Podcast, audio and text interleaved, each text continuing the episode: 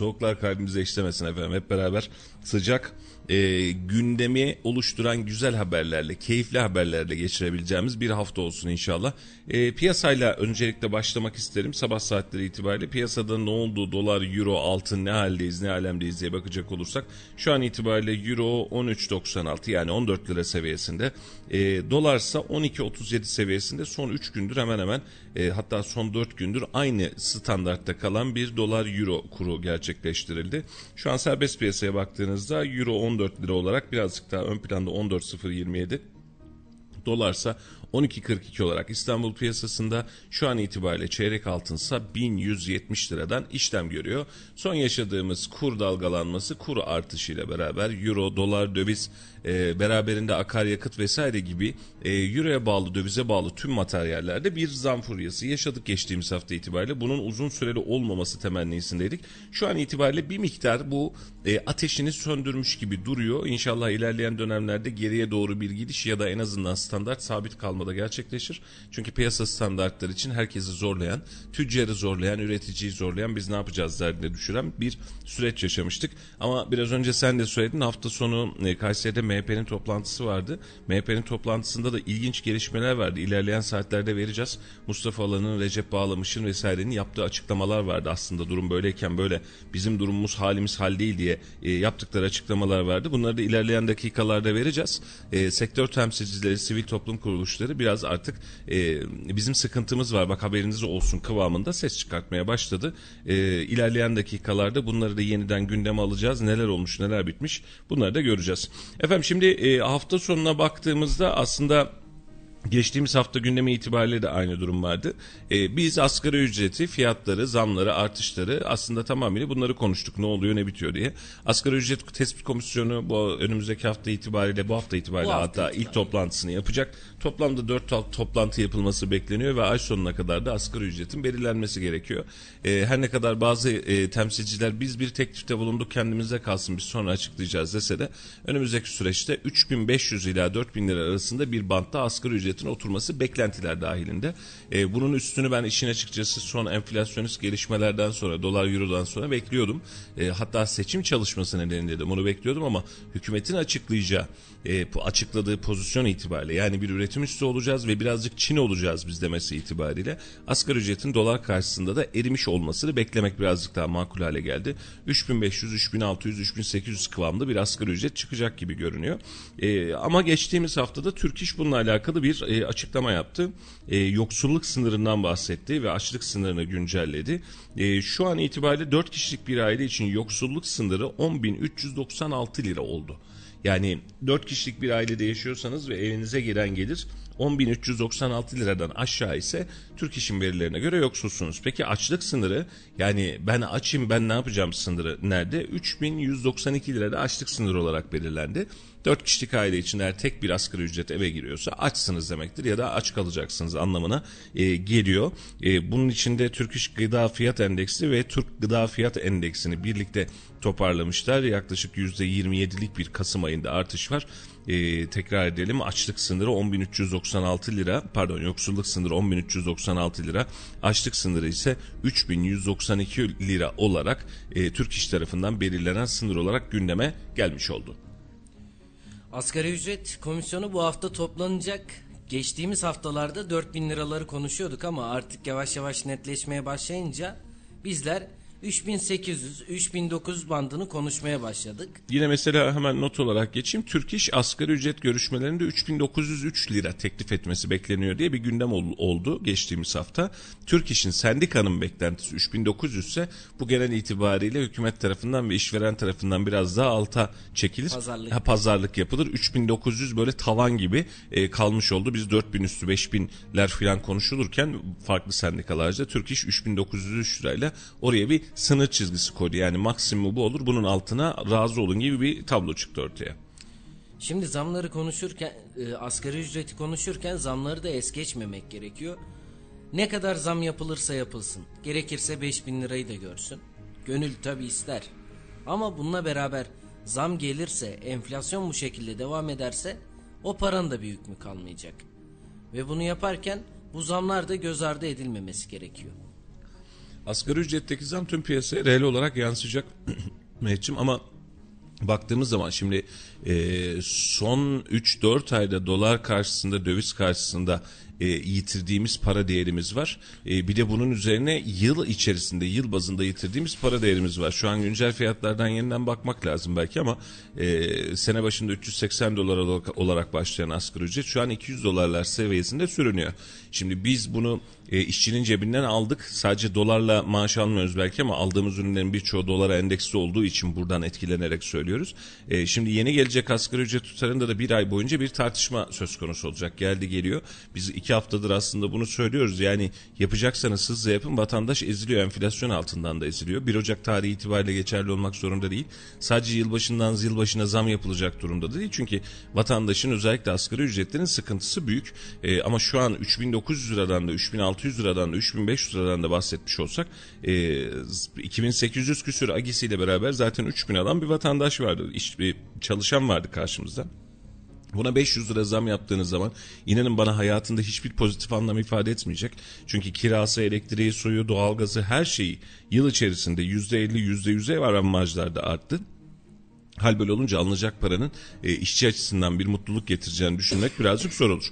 Tabii piyasa açısından, işveren açısından baktığınızda da işveren de bu parayı öderken zaten zorlanıyor. Üzerinde devletin e, yükü var, sigortanın yükü var. Beraberinde hadi bir de zam yüküyle beraber geldik dediğimizde e, işveren de e, sancılı bir dönemle baş başa kalacak gibi görünüyor. Benim için çok e, umutlu görünmüyor yani bu kısım ve e, şu an işte %36'lık bir yeni de, yeniden değerlendirme oranı çıktı. Yani trafik cezasında, pasaport pulunda vesaire vesaire devlet diyor ki ben geçen seneye göre senden %36 fazla alacağım diyor. E, ne için? Bu bahsetmiş olduğum trafik cezası, pasaport, harç pulu vesaire gibi hani resmi kamusal işlemlerle alakalı alacağı bedellerde ama enflasyonumuz %18,5, %19 ya da küsür. Yani %20 etmiyor hala ama devlet kendi enflasyonunu bile %36 ayarlıyor. E, şimdi maaşlara zamlara da hadi yüzde otuza yakın zam geldi diyelim. Hadi bunu da kabul edelim. E, son bir sene içerisinde yüzde 45 yüzde 50 civarında dövizden kaybetmişiz. E, maddenin enflasyonu yani marketteki enflasyon olarak baktığımız zaman kaybımız çok çok daha fazla. İşte özellikle temel besin gruplarında bunu daha fazla yaşıyoruz bunun e, maaşa yansımasını ne kadar göreceğimizi önümüzdeki ay göreceğiz. Ama dediğin gibi 3500-3900 bandı arasında bir yerde tutunacak gibi duruyor asgari ücret. E, bu za, zam gelmeden, zam işçinin cebine düşmeden markete, rafa, reyona zam olarak da yansıyacak. Allah hepimize kolaylıklar versin. İki haftadır aynı türküyü çağırıyoruz tabiri caizse. Birileri de şimdi hafta sonunda eş, dost, arkadaş vesaire onları da görüşünce ya hep böyle yapıyorsunuz filan gibi e, çağrıda bulunanlar da var. E, Valla biz yapmıyoruz. Şimdi geçtiğimiz gün yaşadığımız bir haberde de aynısını yaşamıştık. Ee, eğer biz bunları konuştuğumuzda ya da konuşmadığımızda bu zamlar duracaksa, asgari ücret artacaksa ya da herkes mutlu mesut olacaksa biz hiç ağzımızı açmayalım. Ama e, böyle, böyle sürekli tüm hengamesinde dış güçlere bağlayan bir psikolojiyle piyasayı domine etmeye çalışan e, bir yapı varken ortada bizim söylediğimiz her şey taraftar olanlara tabii ki garip geliyor. Ya konuşuyorsunuz ama aslında böyle değil filan gibi bir bakış açısıyla geliyor. E, Geçtiğimiz hafta her gün ortalama %3, %5 civarında her akşam, her gece fakirleştik. Yani 100 bin lirayla yattık, 95 bin lirayla, 97 bin lirayla, 93 bin lirayla, 90 bin lirayla yeniden kalktık. E, dolar olanlar işte 100 bin dolar alanlar ertesi gün TL bazında baktığın zaman 10 bin lira, 50 bin lira, 100 bin lira para kazanarak kalktı. Biz bunu bu memlekette yaşadık, bu ülkede yaşadık. Şimdi tabloya bakıyorsun, karşıdaki tabloya bakıyorsun. Biz burada bizi sürekli takip edenler bu anlamda bilecektir ama yeni takip edenler için de en azından açıklama yapmış olalım. Ee, biz bunları söylerken e, biz CHP'yi de eleştiriyoruz, İYİ Parti'yi de eleştiriyoruz. AK Parti'nin güzel yaptığı icraatlarını da üzerinden geçiyoruz, anlatıyoruz, söylüyoruz. Bu güzeldi ama bunu bu hale niye getirdik de diyoruz. Bu anlamda bizim bir tarafgirliğimiz yok. Ee, ama ve lakin şu an itibariyle baktığında bizim kendi seçimlerimizden önce Joe Biden henüz e, Amerikan başkanı olmadan yapmış olduğu bir açıklamayla biz seçimi, geçen seçimi manipüle etmiştik. Yani kamuoyuna sunduk. Bakın Amerika Recep Tayyip Erdoğan istemiyor. Muhalefete alttan üstten gizden destek verecekmiş vesaire dedik. Bunu ciddi anlamda köpürttük. Yani köpür köpür köpürttük ve e, seçimde de bu AK Parti'nin işine yaradı. AK Parti seçmeni ya da kararsız kalan seçmen ben Amerika'ya karşı kendi devletimi yalnız bırakmam dedi ya da kendi hükümetimi ya da Recep Tayyip Erdoğan AK Parti'yi yalnız bırakmam dedi. Gitti oy verdi. Bunun seçimi mutlak ki kendi fizibilitelerinde var, yansıması var. Şimdi aradan kaç yıl geçmiş? 5 yıla yaklaştık. Bir yıl kaldı. Bir küsür yıl kaldı şu an seçime. 3-3,5 yıl geçmiş. Yeniden geldik. Enflasyon, faiz, faiz kararı ve ilginç bir karar mekanizmasıyla bu haldeyiz şu an itibariyle. E, olumlu olabileceğini düşündüğümüz emareler de var. Ayrı bir hadise. Olumsuzluklar da var. Bunları da tartışıyoruz bir haftadır. Ama şu an bir anda bir çıktık. Dış güçler bizi istemiyor. Bundan dolayı Amerika Joe Biden açıklaması. 3 e, yıldır vardı zaten bu açıklama. Siz Amerikan Başkanı ile görüşmeye çalışırken Amerikan Başkanı size randevu vermediğinde, randevu vermediği gün siz e, bunun için hiç iyi gitmiyor dediğinizde e, bu açıklamalar gündemde yoktu. O gün de getirebilirdiniz bu açıklamayı. Ama şu an geldiğimizde işte Mehmet Özteseki de aynısını yapıyor. Örnek olarak Numan Kurtulmuş da aynısını yapıyor. Herkes de aynı e, aynı telden çalıyoruz yani. Biz Amerika işte bakın Amerikan başkanı bizi bu hale getiriyor. E, sığınabileceğimiz bir yer var orada. Evet dış güçler bizim ekonomimize manipüle ediyor gibi bir durumumuz var ama e, faiz kararını dış güçler vermiyor faiz kararı sizi faiz e, dış güçler varsayalım ki sizi faiz kararına zorluyor, ekonomik anlamda zorluyor. Kırılma anlarını 20 yıl içerisinde farklı modellemelerle çözebilecek durumdaydık.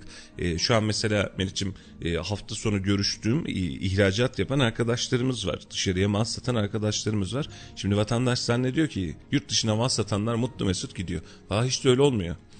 Niye öyle olmuyor? Bugün itibariyle fiyat veriyor. X bir mal için örnek veriyorum 73 dolar fiyat veriyor. Fiyat karşı taraftan kabul oluyor. 15 gün sonra malı temin, temin edecek, üretecek ve teslim edecek. Ya da bir ay sonra üretecek, teslim edecek. Malı almaya gidiyor. Mal deposunda yoksa her dakika itibariyle girdi maliyetleri de dış pazara bağlı ve dövize bağlı ya. 73 dolardan 13 dolar para kazanacaktı. Gönderirken 76 dolara mal etmiş oluyor durum ihracat yapanlar için de çok böyle sevimli, çok o ne kadar güzel diyebileceğimiz durumda değil. Bunun için de hani e, lafın özü şu. E, baktığımız gündemi nerede durduğumuza nasıl baktığımıza ve milletimize nasıl faydalı olacağına bakmamız lazım. Ee, burada enflasyon verisinden faiz verisine, döviz verisine kadar biz temelde şuna bakıyoruz. Milletin cebine ne girecek? Millet mutlu mu olacak, mutsuz mu olacak? Ülke ekonomisi olarak totalde nereden nereye gideceğiz? Bunları yaparken de bu organizasyonu başarabilecek güçte miyiz? Biz bunları konuşmaya çalışırken de işte birileri de ya aslında dış minnaklar böyle yapıyor diyerek sürece başlıyor. Biz de ortada kalıyoruz. Şimdi manipüle süreci demişken Burada da geçen hafta bir açıklama vardı. Cumhurbaşkanı Recep Tayyip Erdoğan döviz kurlarında manipülasyon var mı yok mu diye devlet denetleme kuruluna dedi ki kardeşim böyle bir şey var mı yok mu git bunu bir denetle. Eğer böyle bir şey varsa bizler de kurumlara gerekli raporları gerekli işlemleri başlatalım dedi. Evet. Manipüle sürecinde şimdi böyle olaylar da olurken bu dövizdeki artış tamamen şu an için bağladıkları olay faiz indirimi ile alakalı ve Cumhurbaşkanı Recep Tayyip Erdoğan dedi ki böyle bir durum var. Bizler faiz indiriminin tamamen arkasındayız ve indirilmesi için de ne gerekiyorsa yapacağız dedi.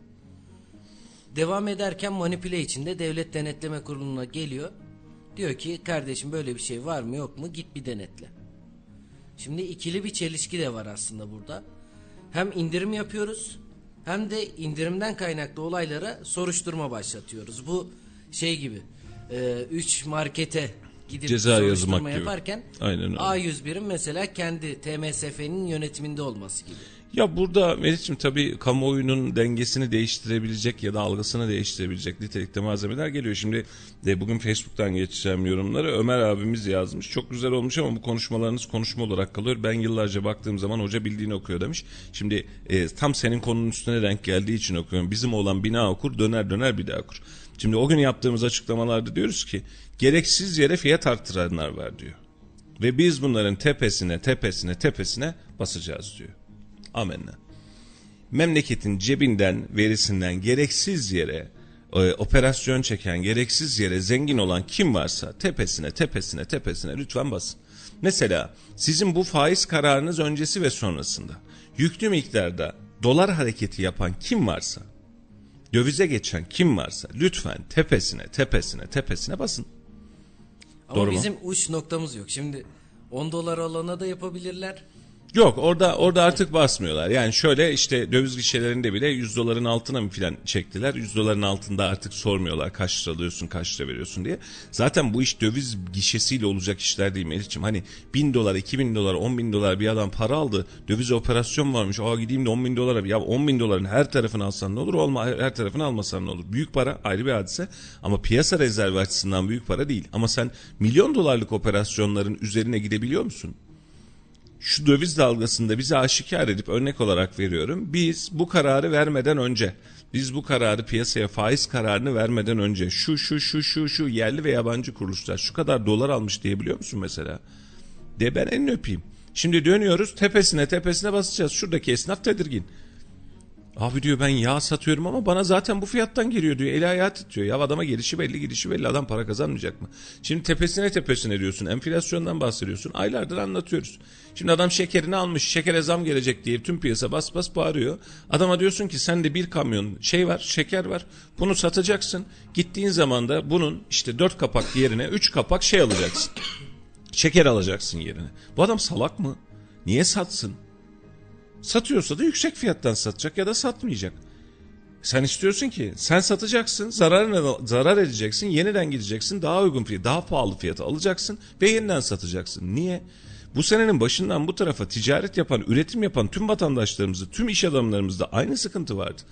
Adam gitti, ürününü aldı, istihdamını sağladı, vergisini ödedi, satışını yaptı ve zarar etti. Çünkü sene başı itibariyle bu strateji devlet tarafından açıklanmamıştı. Sene başı itibariyle 7 liradan 7,5 liradan hadi 8 liradan dolara güvenerek devletine güvenerek ticaretine başladı. Örnek olarak veriyorum ya gitti pencere aldı kapı aldı fayans aldı gitti müteahhite verdi. Müteahhite dedi ki bunu dolarla zaten ticaret yapmak yasak memlekette. Bunu Türk lirası üzerinden dedi ki sana 1 milyon lira sana şu ürünün totali. Tamam kardeşim dedi müteahhit 1 milyon lirayı tuttu 10, 11, 12, 1, 2 belki de çek yazdı. Bu adam da bunun üzerine bu evraklarla beraber işe başladı. Şimdi en son elinde evrak kalacaktı. Bu arada üretim yaparken de yavaş yavaş alırım diyordu. Adam komple zarar etti. 1 milyona yaptığı iş kendine 2 milyona mal oldu. Yapsa bir dert yapmasa bir dert. Şimdi senin iş adamın, senin sanayicin, senin aldığın kararları bilmediği için senin devletin bu anlamda zarar etmiş. Buna gelince hiç kimse zararına ortak değil. Ama yarın bir gün elinde mal var abi zam gelecek ben depomu niye küçülteyim? Bunu bir yerine bir buçuk lira yazmam lazım dediği zaman da tepene tepene bineceğiz diyeceksin. Bu işin hengamesi buna dönüyor. Yani e, vatandaşı, esnafı, e, sanayiciyi, çiftçiyi iyi görmek lazım. Bu insanlar neyle geçiniyor iyi görmek lazım. Hani bu, bu insanların sıkıntısı var, bu insanların ham maddede sıkıntısı var, alımda sıkıntısı var ve bir yıl içerisinde yaşadıkları sancı da bu anlamda sürekli devam ediyor. Ve biraz önceki dediğin denetim yapalım, denetim yapalım, hadi sabahlara kadar denetim yapalım Meriç'im. Hiç durmadan denetim yapalım. Sonuç ne? Yani denetlemek her şeyin çözümü mü bunu biraz daha düşünmek lazım. Bazı yaptığı aldığımız kararlar sonuçları da etkileyebiliyor. Ya tabii. denetlesin tabii ki. Yani bu şimdi çözüm mü? Evet denetlemek lazım. Hani birbirimize denetleyelim. Biz devlete denetleyelim. De, devlet biz denetlesin. Denetleme Bakanlığı kurulsun. Aynen öyle. E, kabul denetleyelim de sen burada şimdi elebaşını ifşa etmezsen senin tarafında olanların gözünü kapatıp da sadece vatandaşa markete bakkala çakkala çiftçinin üzerine gidersen Nevşehir'de depolara basıp da burada patates var bak dersen orada depo alanı Adam resmi olarak depoculuk yapıyor. Senden izin almış. Birilerinin malzemesini getiriyor depoculuk yapıyor. Sen yine buna ceza yazıyorsun. İş buna dönüyor. Yani kuru hamasette, kuru şov haline dönüyor. Yapmayın. Şimdi denetleyin. Mesela hep konuşuyoruz bunu. Hiç alakası yokken otoparka zam yapanları da denetleyin o zaman. Ne alakası var? Girdi maliyeti çıktı maliyeti hiç alakası yok. Buna da denetleyin. Bakın fırınlar neredeyse isyan noktasına geldi. Kardeşim geçinemiyoruz, yetiremiyoruz, maliyetlerimiz arttı. Şu an biz geçen hafta ortalama olarak belirlenecek Kayseri fiyatlarını dahi açıkladık. Şu an kamu tüm gücü ve desteğiyle baskı yapıyor. Henüz değil, henüz değil, henüz değil. E, adamlar zarar etme noktasına geldi artık. Ve sen adamların bu fiyatının üzerine karşısında bile kent ekmek vesaire gibi ürünlerle de sen daha dipten de fiyat veriyorsun. E tamam bu adamlar nasıl geçinecek? Esnafı batırdın, onu batırdın, bunu batırdın, üstünü denetledin. Ondan sonra sen sağ ben selamet. Yol, yol bekleyelim ki yol çıksın diye. Yani bizim şu an için gündemimiz ekonomi ve bunları da konuşmaya devam ediyoruz. Bu tamamen değil ki yani ümitsizlik var tabii ki ümidimiz var. Güzel günleri de göreceğiz. İnşallah Güneşli günler falan diye. yani en kısa sürede bu olayların bitmesi, şu olaylar bitsin düzeleceğiz diyor ya. Valla e, tabii ki umut var. Milletimizden, memleketimizden umudumuzu kesmiş durumda değiliz. Daha dahasını söyleyeyim ben şahsım adına söylüyorum. Ben hükümetten bile belli bir noktada umudumu kesmiş değilim. Ama mesele şu. Doğru konuşmak, doğru anlatmak, doğru izah etmek ve bunun karşısında da doğru aksiyonun alınmasını beklemek istiyoruz. Tek derdimiz bu. Şimdi yapılan verilen bir karar var mesela. Yani biz artık Çin'e döneceğiz. Tamam dönelim. Tamam kardeşim dönelim. Hani derdim buysa dönelim. Peki Çin'deki komünist sistem gibi sen elinde sıtırla istediğin her şeyi yaptırabilecek misin vatandaşa, sanayiciye, ham maddeciye? Mesela senin ham maddeni aldığın yer neresi bir hesap etsene. Ülkece sana şöyle söylesem Melih'ciğim Kayseri sanayisini biliyorsun. Bizim ülkedeki en büyük zenginliğimiz nedir?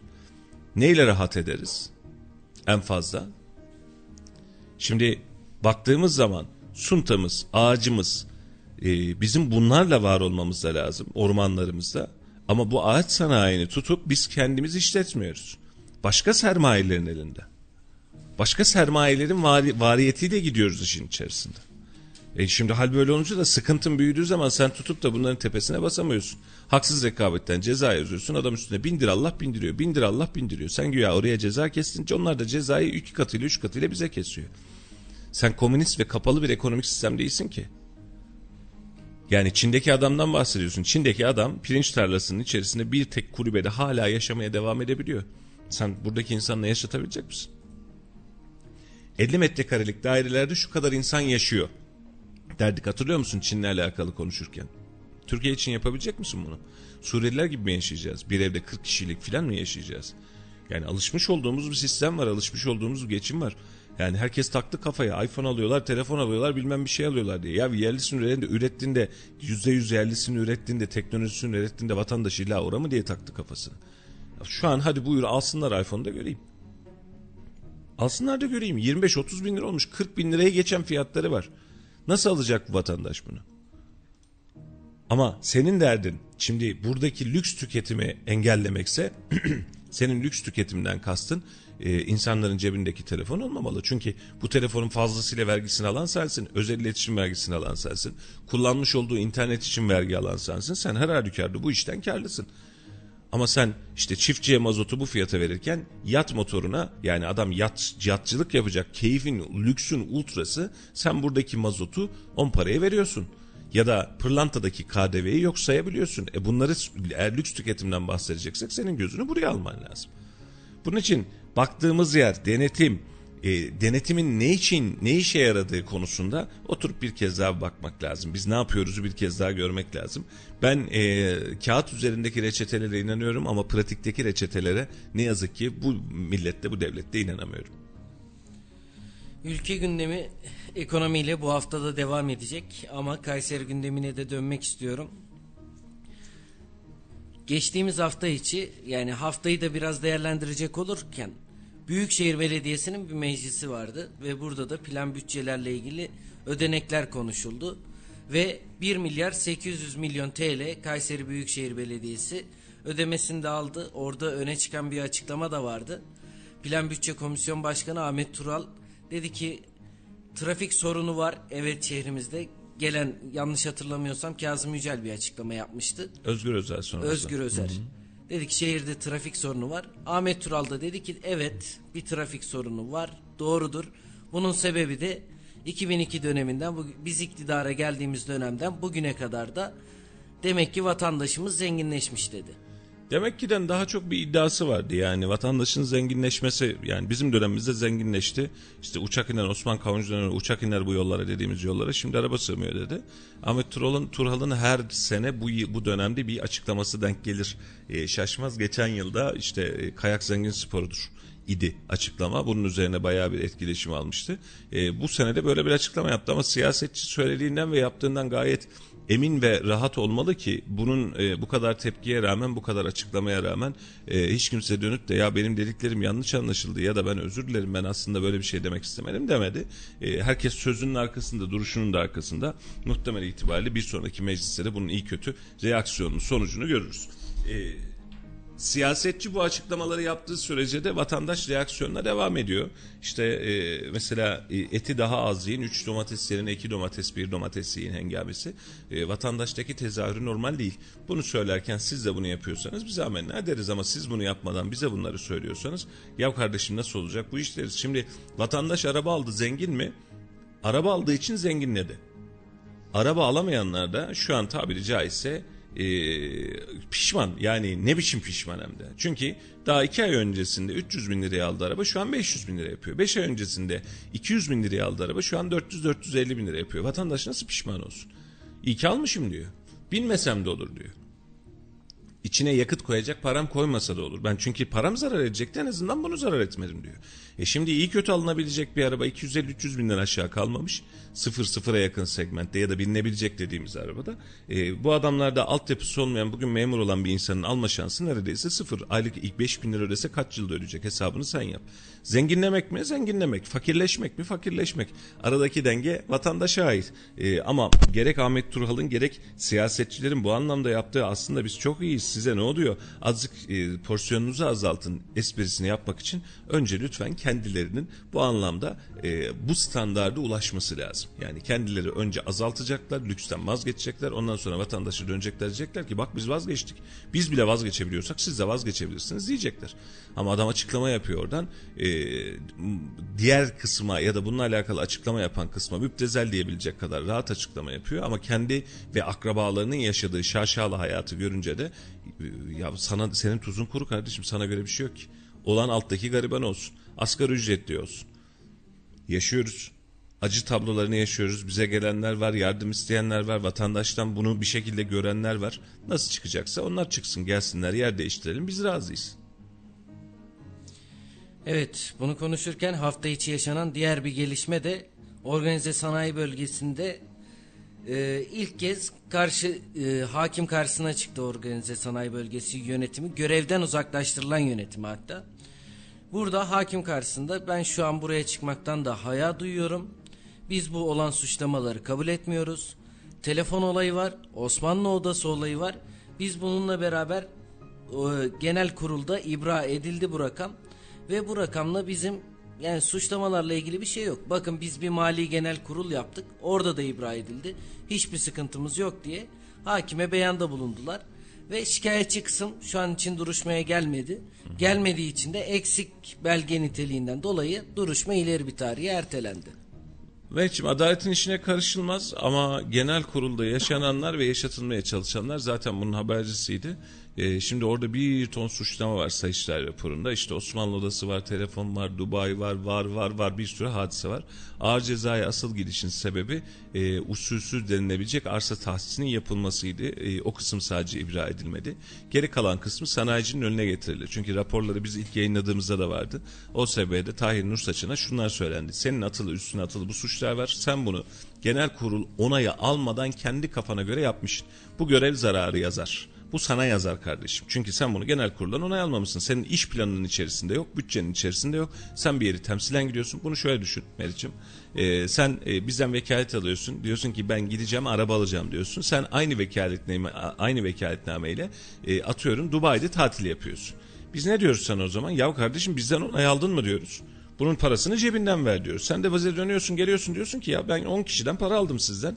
Tam Dubai'ye de gittim. Şimdi soruyorsun ben gittim onaylıyor musunuz diyorsun. Geri kalan 6 kişi de diyor ki onaylıyoruz. Tamam diyor. Tamam o zaman diyorsun. Gittiğini legalleştirmiş oluyorsun. Aslında işlem usulsüz ama sonuca baktığın zaman son genel kurulun en büyük hengamesi buydu. Sanayici bu işi kabul edenler etmeyenler kabul edilmiştir hengamesiyle onaylamış oldu. Bunun için de bunlardan da aslında Tahir Nur Saçan bir nevi aklanmış oldu. Çünkü ibralamanın böyle bir önemi var. Sanayici ben buna razıyım kardeşim dedi. Ben Osmanlı Odası'na da razıyım. Ben alınan telefonlara da razıyım. Bu yapılanlara da razıyım. Ben bunlarda tamamım dedi. E, şu anda da adalet süreci her ne kadar devam etse de artık e, genel kurulda da çok kullanılmıştı. Kadük kaldı o iş. E, artık bu işin sonu hani gidişatı gidiş yönü belli. Tabii ki hukuk kendi içerisinde bu bağımsız duruşuyla yapabileceği bir şeyler varsa ya da söyleyebileceği bir söz varsa, verebileceği bir ceza varsa bu hukukun kendi bileceği iştir. Ama 10 e, defa daha mahkeme kararını da karşısına da çıksa şu an sıcak olduğu için mevzu konuşuyoruz ama ilerleyen günlerde belki de hiç konuşmayacağız. Bu işin de üstü genel kurulda siyasetin verdiği tablo itibariyle de görünen oydu. Üzeri kapatılıp önümüzdeki maçlara bakılacak gibi görünüyor. Bakalım çünkü e, bunu konuşurken OSB Genel Kurulu'nda da biz aynı şeyi konuştuk. Kabul edenler etme, etmeyenler oy birliğiyle oy çokluğuyla. İbra edildi mi? Edildi. Ve şu an bu mahkemede de konuşulabiliyor. Bakın ibra edildi. Ama içindeki detaylar konuşulmuyor. Tabii ki bu saatten sonra ne olacak göreceğiz. Hayırlısı olsun diyelim. Valla hayırlısını dilemekten başka çaremiz yok. Sevgili dinleyicilerimiz 91.8 Radyo Radar'dasınız. Instagram'dan, Facebook'tan ve aynı zamanda 91.8 frekansından aynı zamanda www.radyoradar.com adresine arkadaşlar bir su verin boğazım gidiyor yavaştan e, Radyoradar.com adresinden de sizlere ulaşıyoruz. Sabah 7'de başlıyoruz. Saat 9'a kadar günü gündemi ve gelişmeleri değerlendiriyoruz. Hepiniz hoş geldiniz. Hepinize hayırlı haftalar, hayırlı günleriniz olsun. Günümüz böyle güzel güzel haberlerle geçsin. En güzel haberleri biz duyalım. Uzaya ilk biz çıkalım. Akdeniz'deki ve Karadeniz'deki tüm doğal gaz kaynaklarını e, hep birlikte birlikte höpürdetelim. Doğal gaz rakamlarımız düşsün. Asgari ücretlerimiz tavan yapsın. Dolar mümkünse 1 lira olsun. Tabii ki bunlar en büyük temennilerimiz ama e, aynı memlekette aynı gökyüzünün altında hep birlikte yaşıyoruz. Bazen eleştiriyoruz, bazen söylüyoruz, bazen söylemlerimizle biliyorum ki bazılarınız için sinir bozucu hale geliyoruz. Hakkınızı helal edin, kusurumuza bakmayın. Taraf ve yön olmaktan daha öte biz kendimizi ifade etmeyi, memleketimiz için doğru olanı anlatmayı ya da izah etmeye çalışıyoruz. Eleştiriyoruz evet bunu eleştirmeye devam edeceğiz. Birileri diyor ki efendim diğerlerini niye eleştirmiyorsunuz? Vallahi eleştiriyoruz. Eski yayınlarımızı dinleyin onları da eleştiriyoruz. Ama mesele şu e, şu an Kayseri'de e, yapılmayacak bir yol için yapılmayan bir yol için ben CHP'yi, İyi Parti'yi, MHP'yi eleştiremem. Ben bunun için Memduh Başkan'ı eleştiririm. Melik Gazi'de yapılmayacak bir şey için Palancıoğlu'nu eleştiririm. Talas'ta bir şey yapılmıyorsa Mustafa Yalçın Başkan'ı eleştiririm. Koca Sinan'da Ahmet Çolak Bayraktar'ı eleştiririm. Kimi eleştireyim? Yani burada yapılmayan ya da en kötümser ihtimalle bu işin icracısı kimse, devletse, kamuysa biz bunları eleştiririz. E, şu anda da ekonomi yönetiminden bahsederken kimi eleştirelim? Yani kime söyleyeceğimiz sözü söyleyelim. Hepiniz aynı sıkıntıyı yaşarken markete gittiğinde cebindeki yangını ya da mutfaktaki yangını yaşarken biz kime eleştirelim, kime söyleyelim bu lafı? Bunu söylerken biz iyi taraflarını da söylüyoruz, olumlu taraflarını da olumluyoruz. Bugüne kadar yapılanları da anlatmaya çalışıyoruz ama dediğimiz gibi bazen e, böyle ya çok mu şey acaba deseniz de konuşulmayanları da konuşabileceğimiz bir e, platformumuz var. Bu hepiniz için geçerli. Bu arada sizler için de söylemek istiyorum. E, telefon numaramız 0352 336 25 98 0352 336 25 98 bu numara aynı zamanda WhatsApp hattımız. Bu numarayı telefonunuza kaydedip WhatsApp'tan da bize mesaj gönderebilirsiniz. Gönderdiğiniz mesajlarla da ya da Instagram'dan Facebook'tan yaptığınız yorumları da biz yayınımıza taşımaya çalışıyoruz. Hep birlikte bu ülkede biz bu rahatlıkta bu süreçle anlatarak söyleyerek belki bir şeyleri değiştirebileceğimizi ümit ediyoruz. Sabah e, Facebook üzerinden Ömer abimizin gelen bir yorumu vardı. Çok güzel konuşuyorsunuz, iyi yapıyorsunuz ama hep aynıyız diye. Evet biliyoruz bunun farkındayız. Biz de bu sancıyı yaşıyoruz.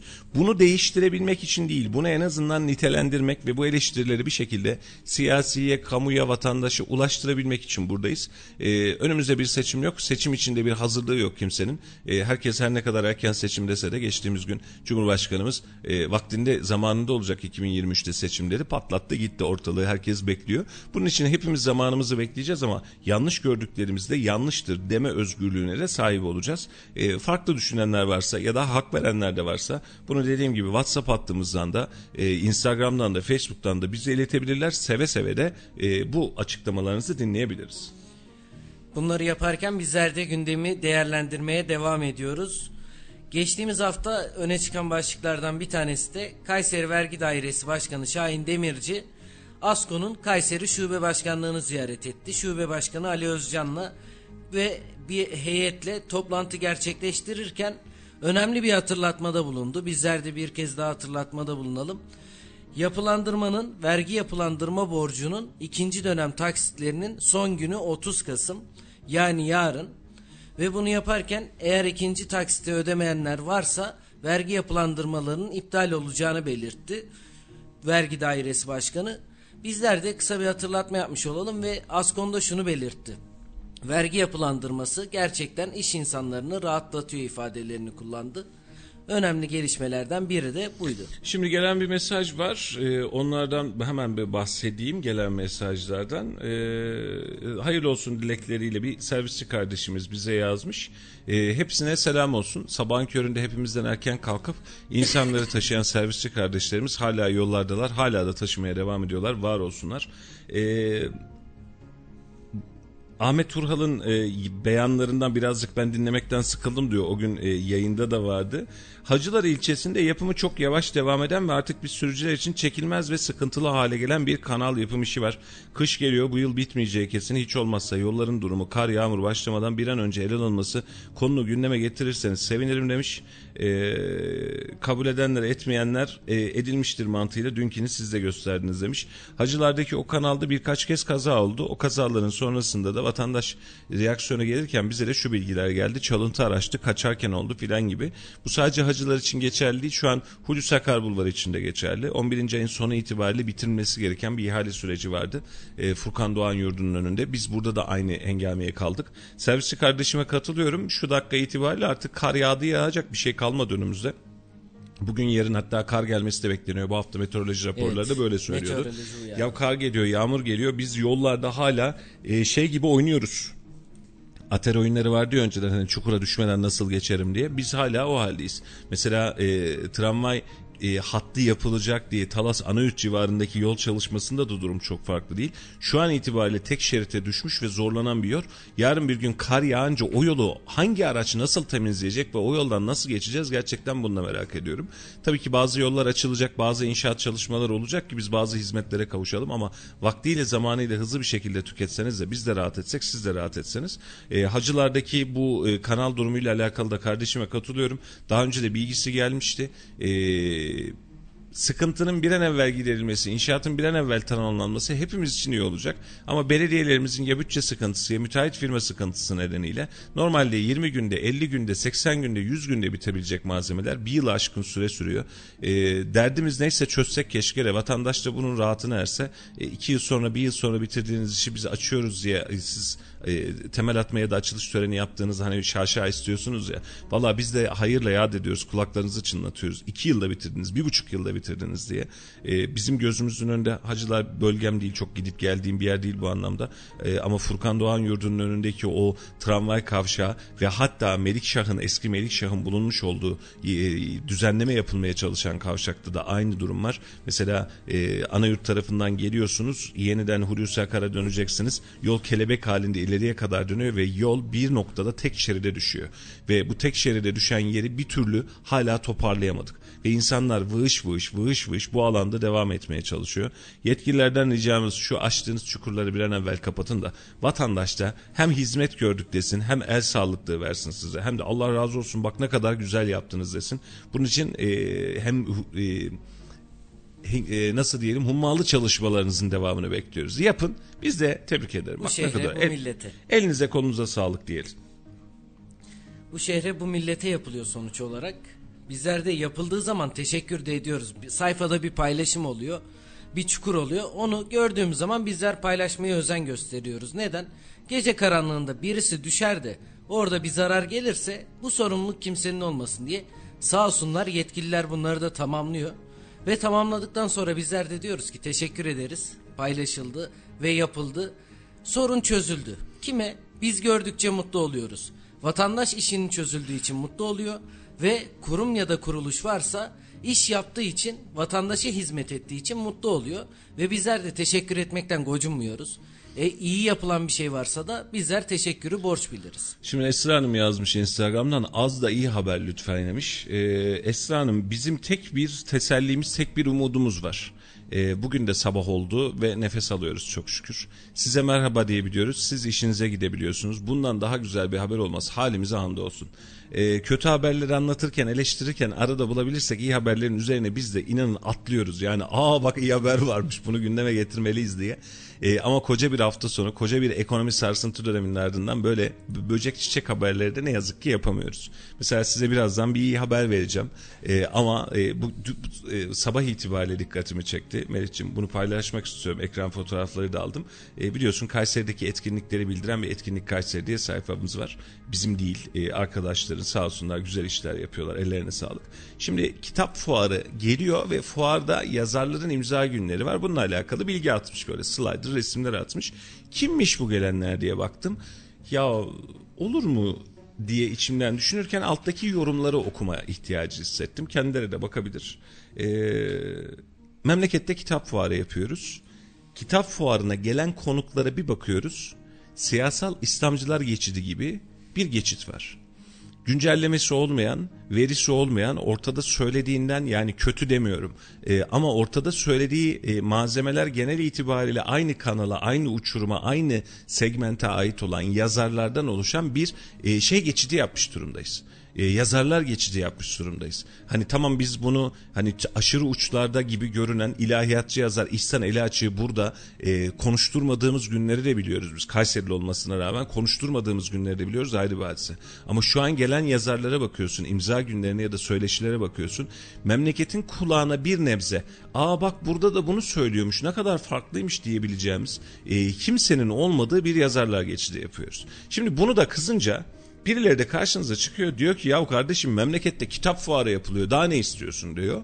Ee, ama biz de diyoruz ki ya bu kitap fuarı sadece kitap almak için değil artık kitap fuarı kitap almak için kitap fuarı geçti. İnternete gidiyorsun 8-10 tane böyle güzel internet sitesi var hem de çok daha uygun fiyata tık Siparişini veriyorsun geliyor. Siparişini veriyorsun geliyor. Biz kitap fuarına artık bu yazarlar, ikili ilişkiler, onların konferansları, anlatımları biz bunun için gitmek istiyoruz. Ama lütfen dinleyicilerimiz de otursunlar bir baksın kitap fuarına kimler geliyormuş, kimler geçiyormuş. Ya Mete Yarar her yıl kadrolu oldu.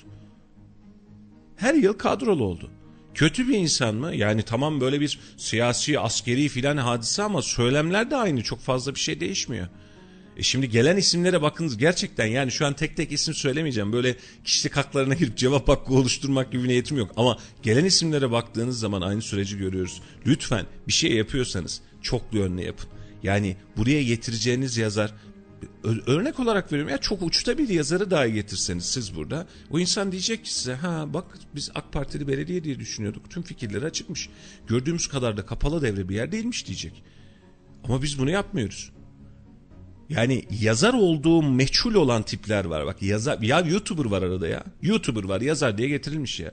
Hani şu meşhur tip var ya böyle te, önde telefon filan böyle höt höt höt höt höt filan diye konuşan bir tane tip var ya o bile burada. Ne katacak bana ne katacak memleketime ben anlamıyorum ki. Adam zaten var olan her şeyini bilip bilmediği her şeyi YouTube'da sana sergiliyor. Ben, bana buraya gelince ne katacak? Şimdi iyi haber diyorsunuz kitap fuarı var. İyi haber bu. Kötü haberini söyleyeyim işte bu yazarlarla takılacaksınız. İyi mi kötü mü? Bir haber verelim. Gitmek isteyen varsa bak ücretsiz de reklamını yapalım. Gitmek isteyen varsa ayın 3'ünde başlıyor herhalde. Bir kitap fuarı var Kayseri'de. Kötü haber şu. E, bakın bir tane kimler geliyormuş kimler gelmiyormuş. Yani her sene aynı her sene aynı ve aynının ötesinde de yani şehre niteliğe niceliğe katabilecek bir variyetten daha çok ama bizim olan bina kur işte o da gelsin bu da gelsin. Bizden olsun ya ne gerek var yabancı niye gelsin. Geçen sene tanışmıştık yemek yemiştik zaten. Ararım şimdi ablamı. Abla ne yapıyorsun? Hadi bize gel de tamam kitap fuarı. Bu mantığa dönen bir kitap fuarı organize ediyoruz. Yapacağımız gün itibariyle kitap fuarını iptal ediyoruz pandemi nedeniyle. Ama Konya, Maraş kitap fuarı yapıp da bizim şehrimizde billboardlar megalightlar arasınca ana bizim de yapmamız lazım deyip yaptığımız kitap fuarında da çıkan tablo bu.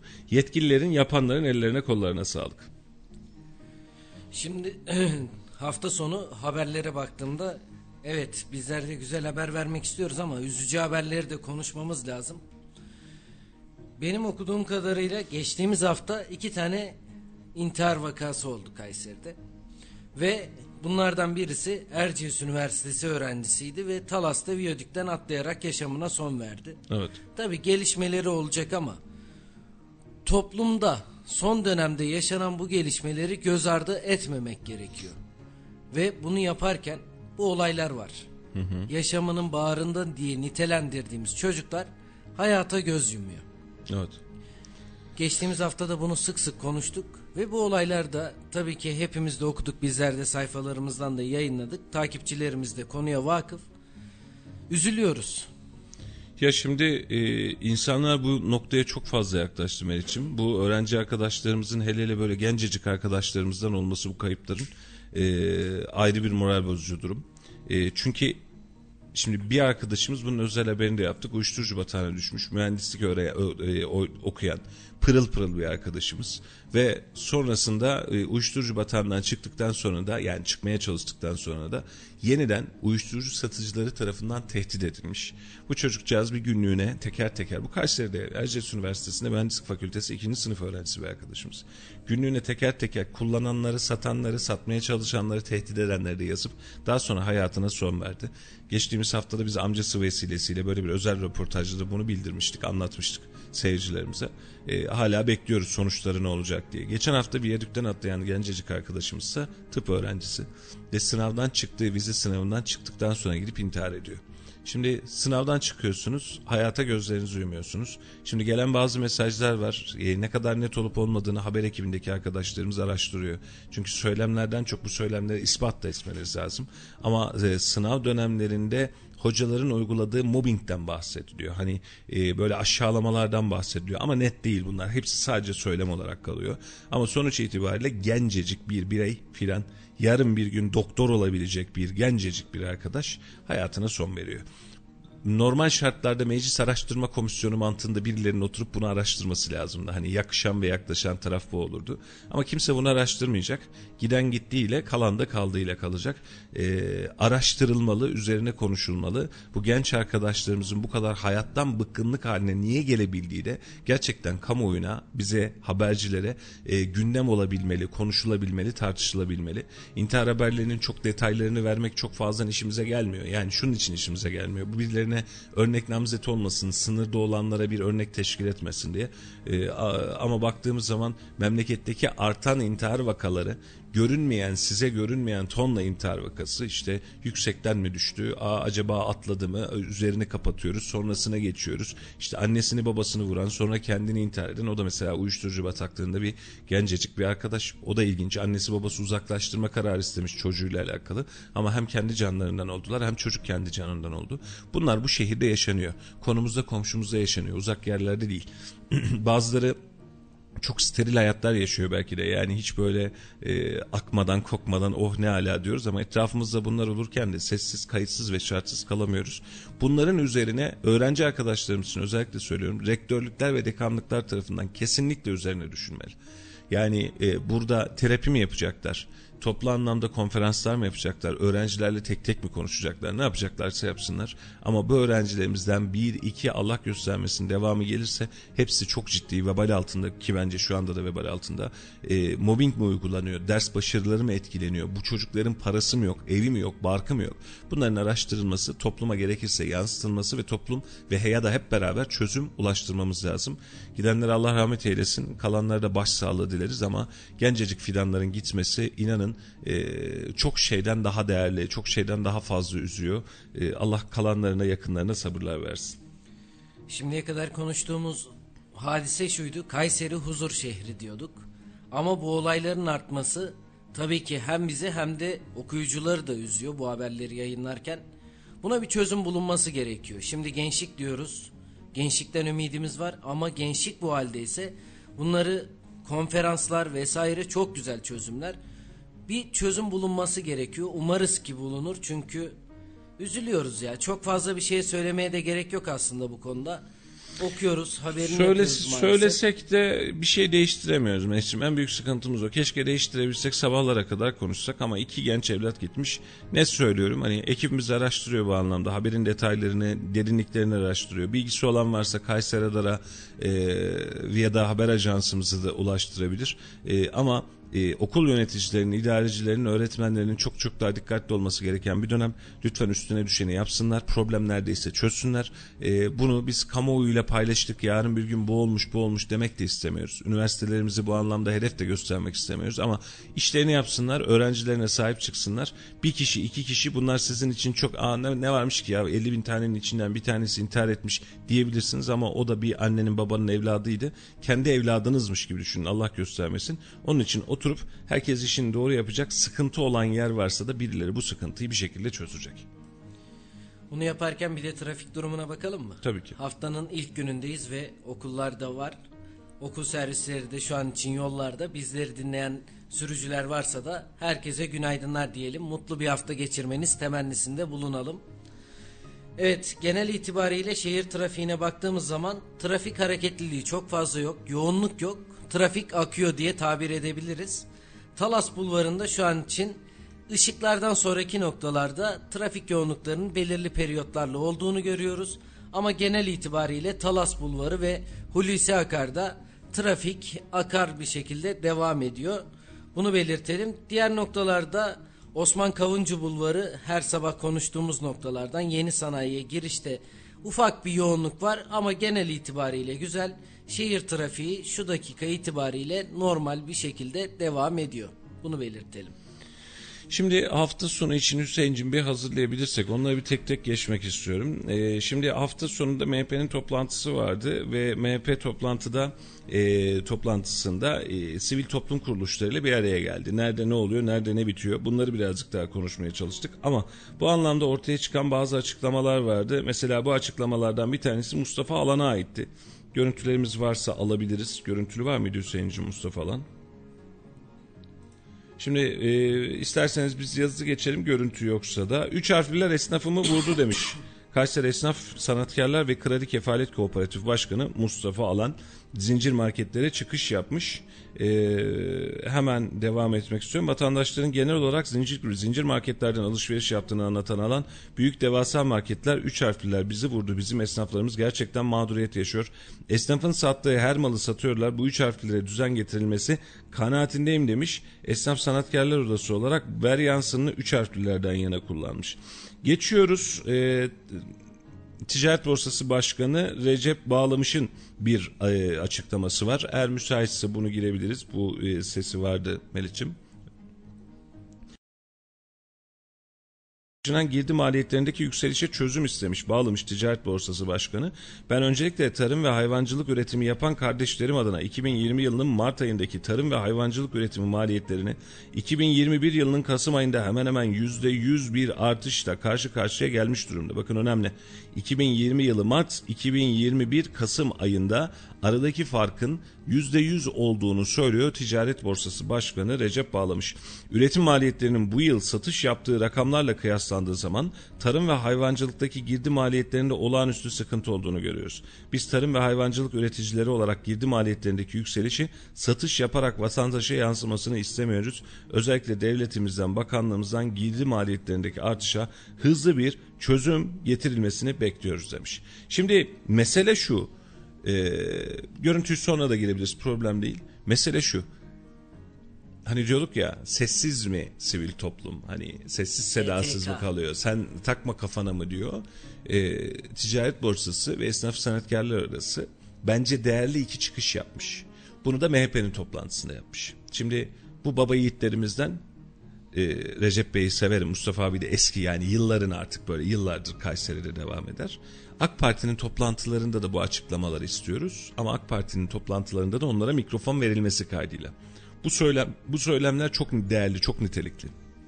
Diyor ki benim tarımda girdi maliyetlerim yüzde yüz arttı. Geri kalan da toprak zaten. Girdi maliyetlerim, benzinim, gübrem, ilacım vesaire hepsi yüzde yüz arttı.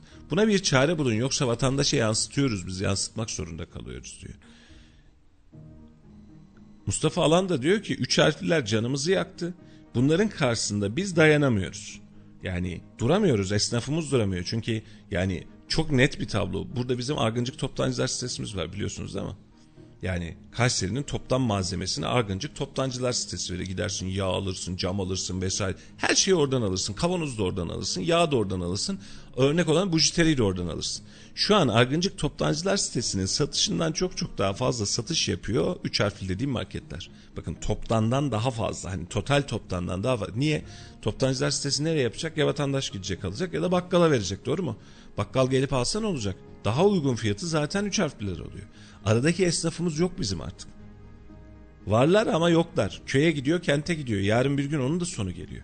Mustafa Lan haklı mı? Haklı. Geç kalınmış bir haklılık. Hani bu marketler, bu zincirler bu hale gelirken de bunun veryansını yapmak lazımdı. Recep Bağlamış'ın söyledikleri %100 arttı diyor. Peki bunun karşısında şimdi MHP bir toplantı yaptı Kayseri'de. Ses de getirdi kendi içlerinde. de. Çarşı, pazar, e, STK'lar, dernekler, vakıflar her yere ulaşmaya çalıştı. Neredeyse bir seçim startı gibiydi. E, MHP kürsüsüne gelenler, MHP adına kürsüye gelenlerin bu sorunlara karşı cevabından daha çok gündeminde e, ittifak, HDP, terör örgütü, CHP, Zillet İttifakı filan vardı. Bakın STK size bir şey anlatıyor. Kardeşim benim sıkıntım var diyor. Sen de toplantıya bunların derdini dinlemek için çağırmış. Çözüm önerisi koy, çözüm üret. Yok. Bu konuda yapabileceğimiz bir şey yok. Çünkü iktidar biz değiliz diyor MHP. Haklılar. İktidar kendileri değil. Ama iktidar ortağısınız. Yani ittifak ortağısınız daha doğrusu. İktidar değilse bile ittifak ortağısınız. Ve e, durduğunuz yer itibariyle de vatandaşın bu sıkıntısı var. Çözüm üretmeniz bekleniyor sizden. Çözüm getirmeniz. Çünkü e, siyasi partisiniz her şeyin ötesinde. STK'lar da size karnını açıyor. Bizim sıkıntılarımız bunlar diyor. Ne yaptınız, ne verdiniz bu STK'ların eline? Sadece açıkladıkları yanına kar kaldı. Önemli bir toplantıydı. STK'ların açıklaması adına ya da MHP'nin buradaki kendini Adnan İnce Toprak'ta yeni il yönetimiyle toparlaması adına bence önemli bir toplantıydı. Ee, ama şu açıklamaların cevabında da hani biz bunun için bunu yapıyoruz, bunu ileteceğiz, bunu böyle böyle yapacağız diyebilecek açıklamalar da keşke gelse. Biraz önce bir hanımefendinin söylediği gibi biz de iyi haberleri duymuş olsak. Ee, bu anlamda bir Recep bağlamış iki dakika bir dinleyelim Hüseyin'cim müsaitse. Ee, bu açıklamayı bir dinleyelim ardından hemen buradayız siz de kulaklarınızda bu veryansını duymuş olun. MHP Kayseri İl Başkanlığı Adım Adım Anadolu programı düzenledi. Programa katılan Kayseri Ticaret Borsası Başkanı Recep Bağlamış, tarım ve hayvancılıkta yaşanan girdi maliyetlerindeki yükselişe çözüm istedi. Milliyetçi Hareket Partisi Merkez Yönetimi, Sayın Milletvekilleri, kıymetli hazırın, basınımızın güzide temsilcileri, ben de hepinizi saygıyla, sevgiyle selamlayarak başlamak istiyorum. Öncelikle Kayseri Milletvekili Vekilimiz Sayın Mustafa Baki Ersoy'a Kayseri Ticaret Borsası ve şehrimiz adına teşekkür etmek istiyorum. Çünkü milletvekili olduğu ilk günden bugüne kadar şehrimizin tarım ve hayvancılık konusundaki sıkıntıları bizzat e, Türkiye Büyük Millet Meclisi'nde dile getirerek özellikle şehrimiz adına gayretlerine bizzat şahiniz ve e, bizlere vermiş olduğu desteklerden dolayı da kendisine teşekkür ediyorum. Ben e, özellikle tarım ve hayvancılık üretimi yapan kardeşlerim adına e, 2020 yılının Mart ayındaki tarım ve hayvancılık üretim maliyetleri 2021 yılının Kasım ayında hemen hemen yüzde 150 bir artışla karşı karşıya gelmiş durumda. Ama malum üreticilerimiz geçen yılla üretmiş olduğu üretim maliyetlerinin e, bu yıl satış yaptığı rakamlarla kıyasladığı zaman e, tarım ve hayvancılıktaki girdi maliyetlerinde olağanüstü sıkıntı olduğunu görüyoruz. Biz aslında tarım ve hayvancılık üreticileri olarak girdi maliyetlerindeki yükselişin satış yapılarak vatandaşa yansımasını değil, özellikle devletimizden, Tarım Bakanlığımızdan girdi maliyetlerindeki artışa hızlı bir şekilde çözüm getirilmesi noktasında desteklerinin ihtiyacımızın olduğunu ifade etmek istiyorum. Biz tarım ve hayvancılık camiası olarak hem şehrimiz hem de ülkemiz adına 3 yıldır pandemi sürecini de göz önünde bulundurarak yoğun gayretli bir şekilde üretmeye devam ediyoruz. Ama bizim üretecek dermanımız kalmadı. Özellikle hayvancılık sektörümüzde, kırmızı et sektöründe 3 yıldır olağanüstü bir küçülme söz konusu oldu. Bizim hızlı bir şekilde Tarım Bakanlığımızın hayvancılık ve tarımsal girdilerde maliyet indirime gidilmesi noktasında bizlere destek vermesi gerektiği kanaatindeyim. Ben burada sözlerime son verirken söz hakkı verdiği için teşekkür ediyorum. Şimdi güzel açıklama başlangıçta da Baki Ersoy'a tarım hayvancılıkla alakalı başlangıçtan bu tarafa yapmış olduğu desteklerden dolayı teşekkür etmiş. Açıklama güzel, siyaset güzel ama çözümüne baktığımız zaman tarım ve hayvancılıkta veya diğer alanlardaki o girdi maliyetleri sıkışan alanlar konusunda sancımız hala devam ediyor. Sonra biz dünya ekonomisine baş kaldıracağız, baş tutacağız yani kafa tutacağız. Herkese höt höt diyeceğiz. Biz burada izleyeceğiz. En güzel üretimi yapacağız diye böyle bir iddiamız var. İddianın sonucunu görmek için çiftçisinden esnafına insanları rahatlatmanız gerekiyor. Üreticiyi rahatlatmanız gerekiyor. Üreticiyi fahiş vergiler, fahiş oranlar ya da fahiş maliyetler altında yok etmemeniz gerekiyor. En temel ihtiyacımız bu. Programın başında da söyledim.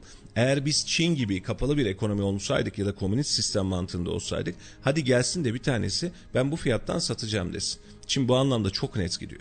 Ama biz böyle olmadığımız bir yerde hiçbir girdi maliyetinin TL'ye kalmadığı, Türk lirası kalmadığı bir yerde biz e, sadece üretim üstü olmak için, tabiri caizse sadece amele olmak için, sadece çalışan olmak için, iş gücü vermek için kendimizi talipkar hale getiriyoruz. Evet biz bunu yaparız diyoruz. Peki girdi maliyetleri bizde değil.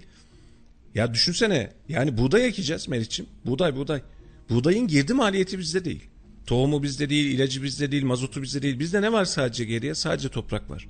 Ya adam sana tohumla beraber zararlıyı, daha sonra bu zararlıyla beraber sana ilacını satıyor. Ve sen hala yerli tohuma dönememenin kaygısını yaşıyorsun.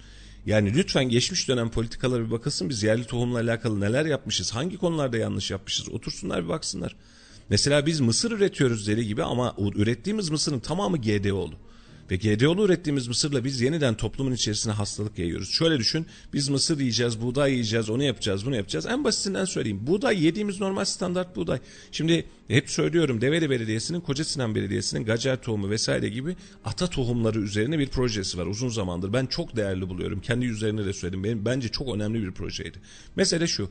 Yediğimiz, yemiş olduğumuz beyaz ekmek bizim bildiğimiz standart buğdaydan yapılıyor. Buğday geçmiş dönem itibariyle o kadar fazla aşamadan geçti ki tamamen GDO'lu hale geldi. Ve içindeki gluten miktarı anlatışılamayacak kadar fazla. Bunun özelliği şu. Sen bu buğdayla yapmış olduğun ekmekle ne kadar yersen ya açlık hissini gideremiyorsun. Sürekli açlık hissinde kalıyor. Yani önceden öyle bir ekmekle doyarım, yarım ekmekle doyarım. Şimdi iki ekmeği de tek başına yesen simit yerine geçiyor. Peki bu buğdaydan nereye geçmemiz lazım? Normal buğdaya geçmemiz lazım. Geçemiyoruz. Çünkü verimi düşük. Kafamızdaki tablo bu. Veriminin yüksek olması lazım, ucuz olması lazım. Ya toprak bizim. Sen diğer buğdayı alıyorsun, tohumunu alıyorsun, buğday ekiyorsun. Buğdaydaki çıkan zararlı nedeniyle ilaçlama yapmak zorundasın. Bir kez daha maliyet ödüyorsun. Hadi bunları geçtik tarımsal maliyet. GDO'nun aşırı derecede fazlalaştığı için içerisindeki gluten çok fazla miktara geldiği için sen toplum içerisinde ciddi anlamda obezite yaşıyorsun. Hastanelerine akın ediyor ve bu adamlar sana bir kez daha ilaç satıyor.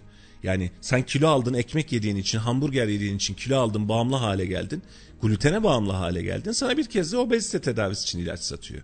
E yetmiyor senin hastalığın kansere dönüştürüyor sana bir kez daha ilaç satıyor.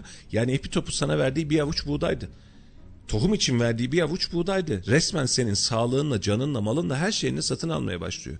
Peki bunu görmeyecek kadar kör müyüz? Yıllardan beri tarımsal politikalarımızı yurt dışına bağımlı hale getirdiğimiz için. Bakınız e, şey nişasta bazlı şeker. Kargil'e bakın. Dünyadaki yerine bakın, Türkiye'deki yerine bakın. Lütfen açın ve okuyun. Biz her üründe nişasta bazlı şeker kullana kullana çocukları hem obez hem de toplumu şeker hastası yaptık. Şeker hastalığının en büyük temeli bu. Bizim şeker fabrikalarımız varken, şeker fabrikamız varken, şeker pancarımız varken biz nişasta bazlı şekere niyet ettik. Niye? Daha ucuz diye. Peki daha ucuz bizde ucuz mu? Yok. Temeli ne? Mısır. Mısır nişastası. Peki Mısır'daki durum ne? Tamamen GDO. Bizi her yönümüzde, her tarafımızda hasta ettiler. Ve biz bunun karşılığında zannettik ki bize aslında bir avuç buğday vermişlerdi. Lütfen e, zamanında çektiğim vardı bir tane duruyor YouTube'da süt tozuyla dünyayı kurtarmak diye. Bize verdikleri vakti zamanında o e, İkinci Dünya Savaşı dönemi sonrasında başladıkları Marshall yardımları vardı. Orada da aynısını yaptılar bize. Bize süt tozu verdiler. Sütü üretmesek de olur dedik biz. Süt tozuyla kandırdılar bizi. Süt üretimimizi değiştirdiler bizim. Yetmedi. İkinci Dünya Savaşı'ndan kalma atıl uçakları bize hediye ettiler.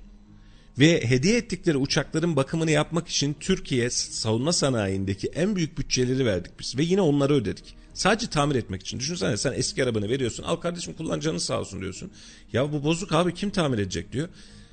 Malzeme ben de gel tamir et diyorum. Bir iki uçak parası daha alıyorum senden eski uçağın için. Yetmiyor. Kayseri'de yaşandı bu. Hep, hep var. Bizim kendimize ait ürettiğimiz uçakları bize gömdürdüler. Ve bizi böyle böyle bu hale getirdiler. Bak şimdi savunma sanayimizde ne güzel ataklar yapıyoruz diye seviniyoruz değil mi? Yani iki tane İHA SİHA ürettik diye çok mutlu oluyoruz. Kayseri'de uçak fabrikası vardı kardeşim uçak fabrikası. Ve biz bunları kapatma noktasına geldik bu politikalar yüzünden. Şimdi tarım politikasında da aynı haltı yiyoruz biz. Ve şu an bakın Recep Bağlamış'ın söylediğinin üzerinden giderek söylüyorum. Tamam iyisin güzelsin çok doğru söylüyorsun. Ama yerli tohuma geçmek için bir şey yapmıyoruz. Girdi maliyetlerimiz çok yüksek. Niye? Orası bir kuruluş. Niçin bir kuruluş? Yani e, borsa diyebileceğimiz ticaret borsası. Yani tarım, maliyetler, girdi, buğday, pancar, arpa bunların döndüğü bir alan.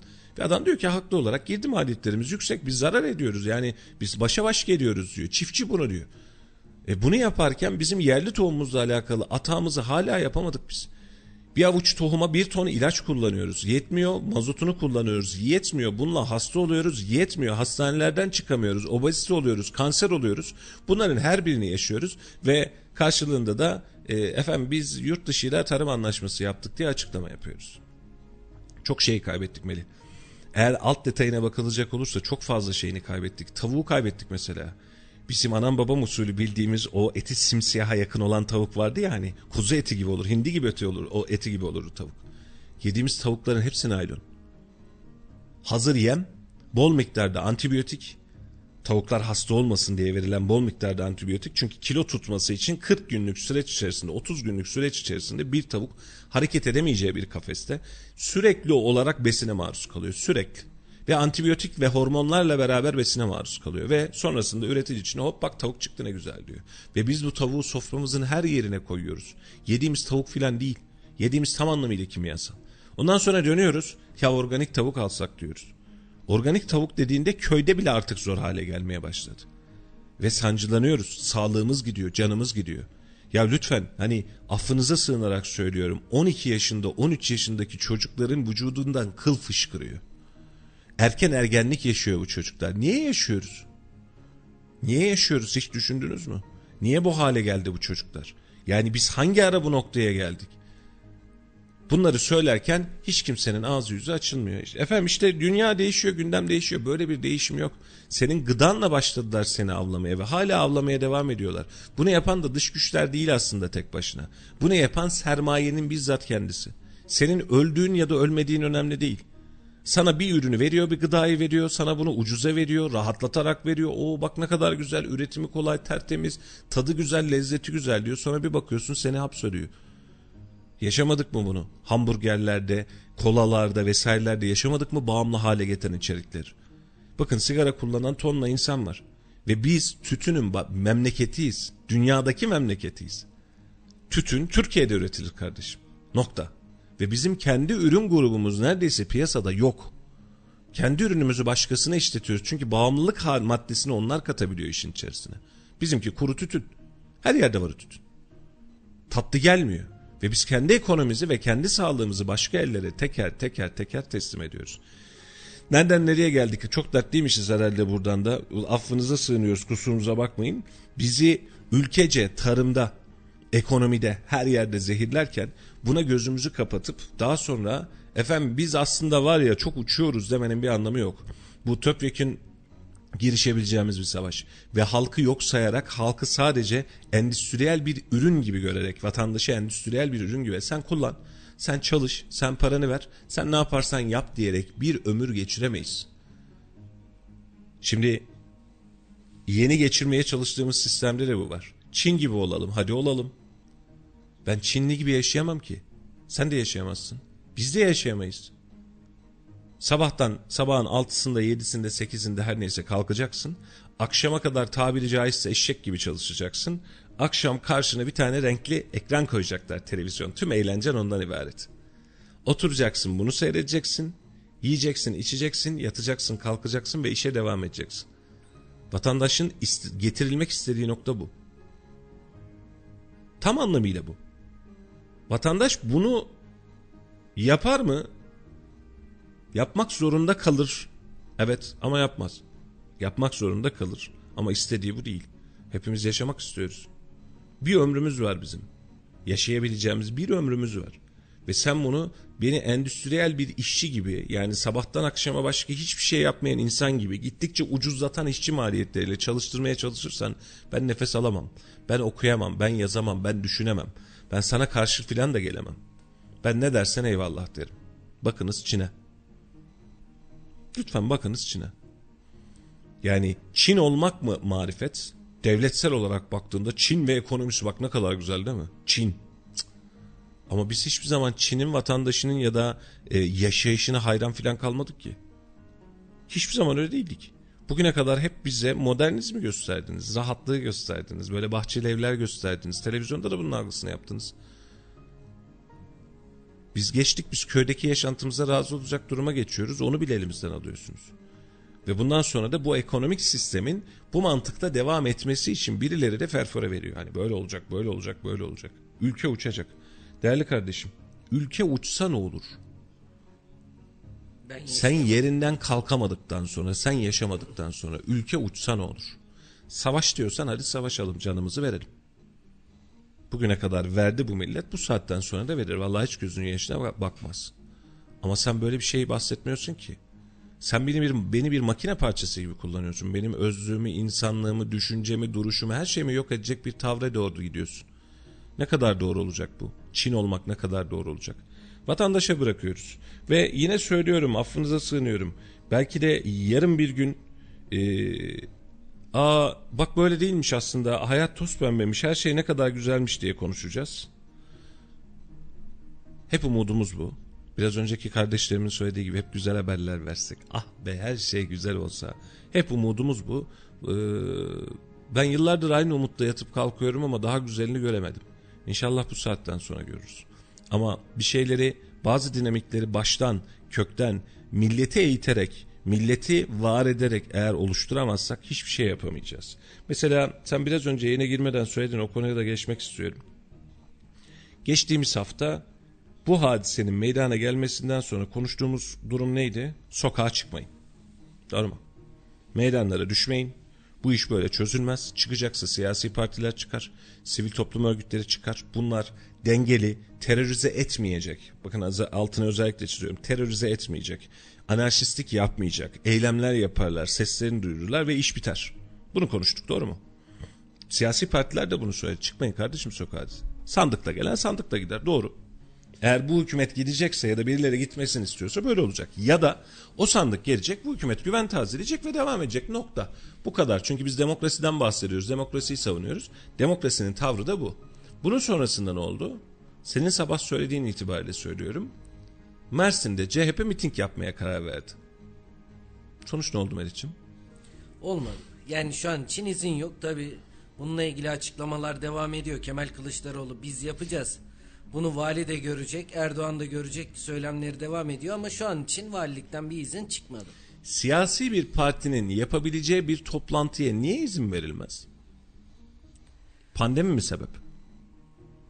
Bence artık değil. Artık değil. Demek ki bazen de dengeyi oturtmak lazımmış. Şimdi burada vereceğiniz ya da vermeyeceğiniz izin ki e, yani çok saçma olur. Siyasi bir parti sorumluluğun üstüne alıyor, geliyor meydanda miting yapacak. İcraatını anlatacak, projesini anlatacak, seçim çağrısı yapacak, yapabilir. Demokrasi budur. Ama sen cık, yapamazsın diyorsun. Niye? Sen her gün istediğin yerde istediğin kalabalığı toplayıp miting yapabiliyorsun. Yapıyor musun? Yapıyorsun. Bunu Cumhurbaşkanı olarak yapıyorsan ben AK Parti Genel Başkanı olarak değil ben Cumhurbaşkanı olarak toplu açılış töreni yapıyorum diyorsan siyasi hiçbir şey konuşma. Siyasi hiçbir şey konuşma. Devlet adına konuş. Kapat git. Sıkıntı yok. O zaman da Mersin Belediyesi tutsun.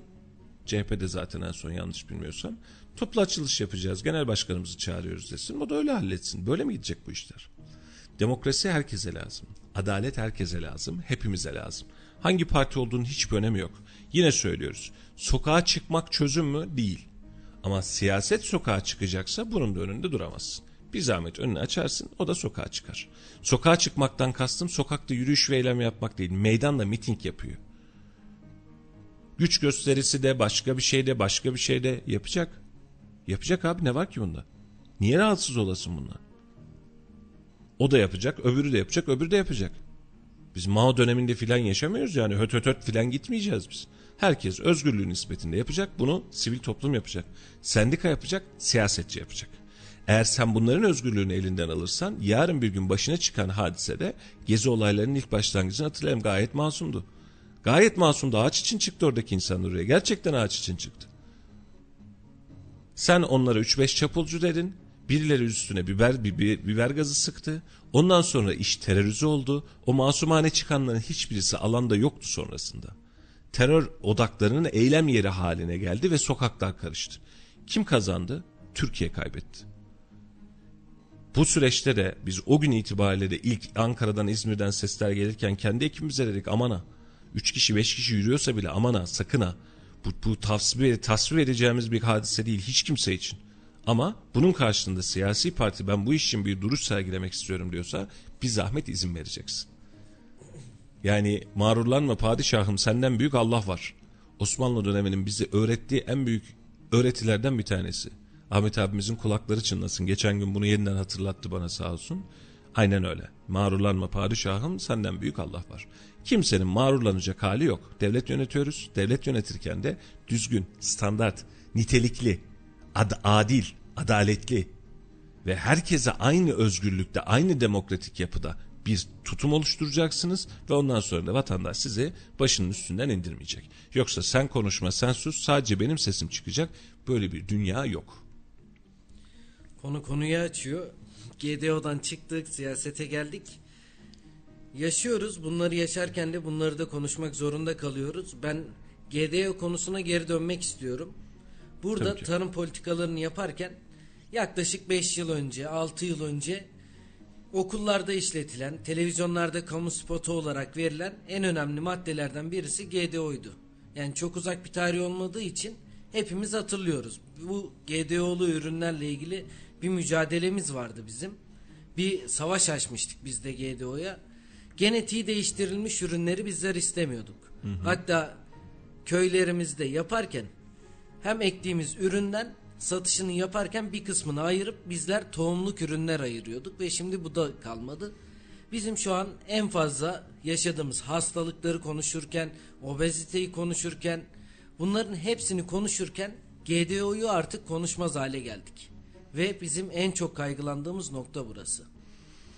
GDO'da Meriç'im e, GDO, taraftarı olanlar da var. GDO'nun çok faydalı olduğunu düşünenler de var. Bazı ürünlerde bazı vitaminleri arttırdığı için dengeleri değiştirdiğini düşünenler de var. Şimdi iyi niyetli yapılabilecek nitelikler ya da bilimsel araştırmalar baş tacı. Ama GDO'yu siz tüketim toplumu oluşturmak için oluşturduğunuzda ya da sadece üretim arttırmak için doğaya atık bırakarak bir şeyler yapmaya çalıştığınızda GDO GDO olmaktan çıkıyor. O zaman e, size e, birileri ateş ediyor. Şimdi mesela ata tohumu projesi başlatıldı son dönemde. Evet, o projeyi Aynen. hatırlayalım. Ama e, daha önceki dönemde de bir çiftçi şunu çok çok iyi biliyor. E, ata tohumu ekenlere de e, ekemezsiniz bunu dendi. Yapamazsınız. Ekmeyeceksiniz bunu dedi. Tohumlar toplatıldı bu memlekette. Bekleyen tohumlar çürütüldü. Ve bizim kendi buğdaylarımız kendi mesela gacer buğdayımız var. E niye yok? Niye yok? Kötü bir buğday mı? Hayır. Gluteni daha az, çok daha sağlıklı, çok daha nitelikli. Ama endüstriyel olarak diğerini ölçmeyi, diğerini üretmeyi tercih ediyoruz ve bunu da vatandaşın gözüne sokmamaya çalışıyoruz. O pro, yani o politika GDO politikasını başlı başına yani 90'lı yıllardan itibaren baktığımız zaman orada çok kazık yemişiz be Melek. Yani ülke olarak efsane kazık yemişiz. Ee, yani biz zannediyoruz ki bizim mesela faiz politikasıyla bizi oynamaya çalışıyorlar işte.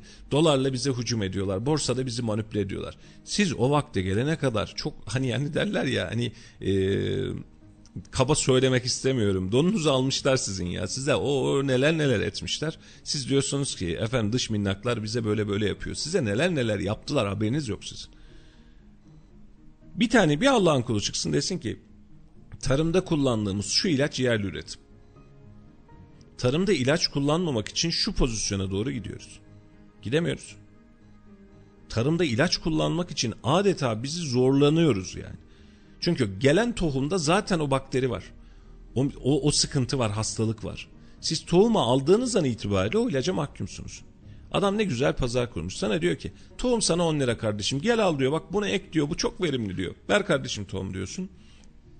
Tohum tam çıkıyor bir zararlı çıktı. Hayda bunu ne yapacağız?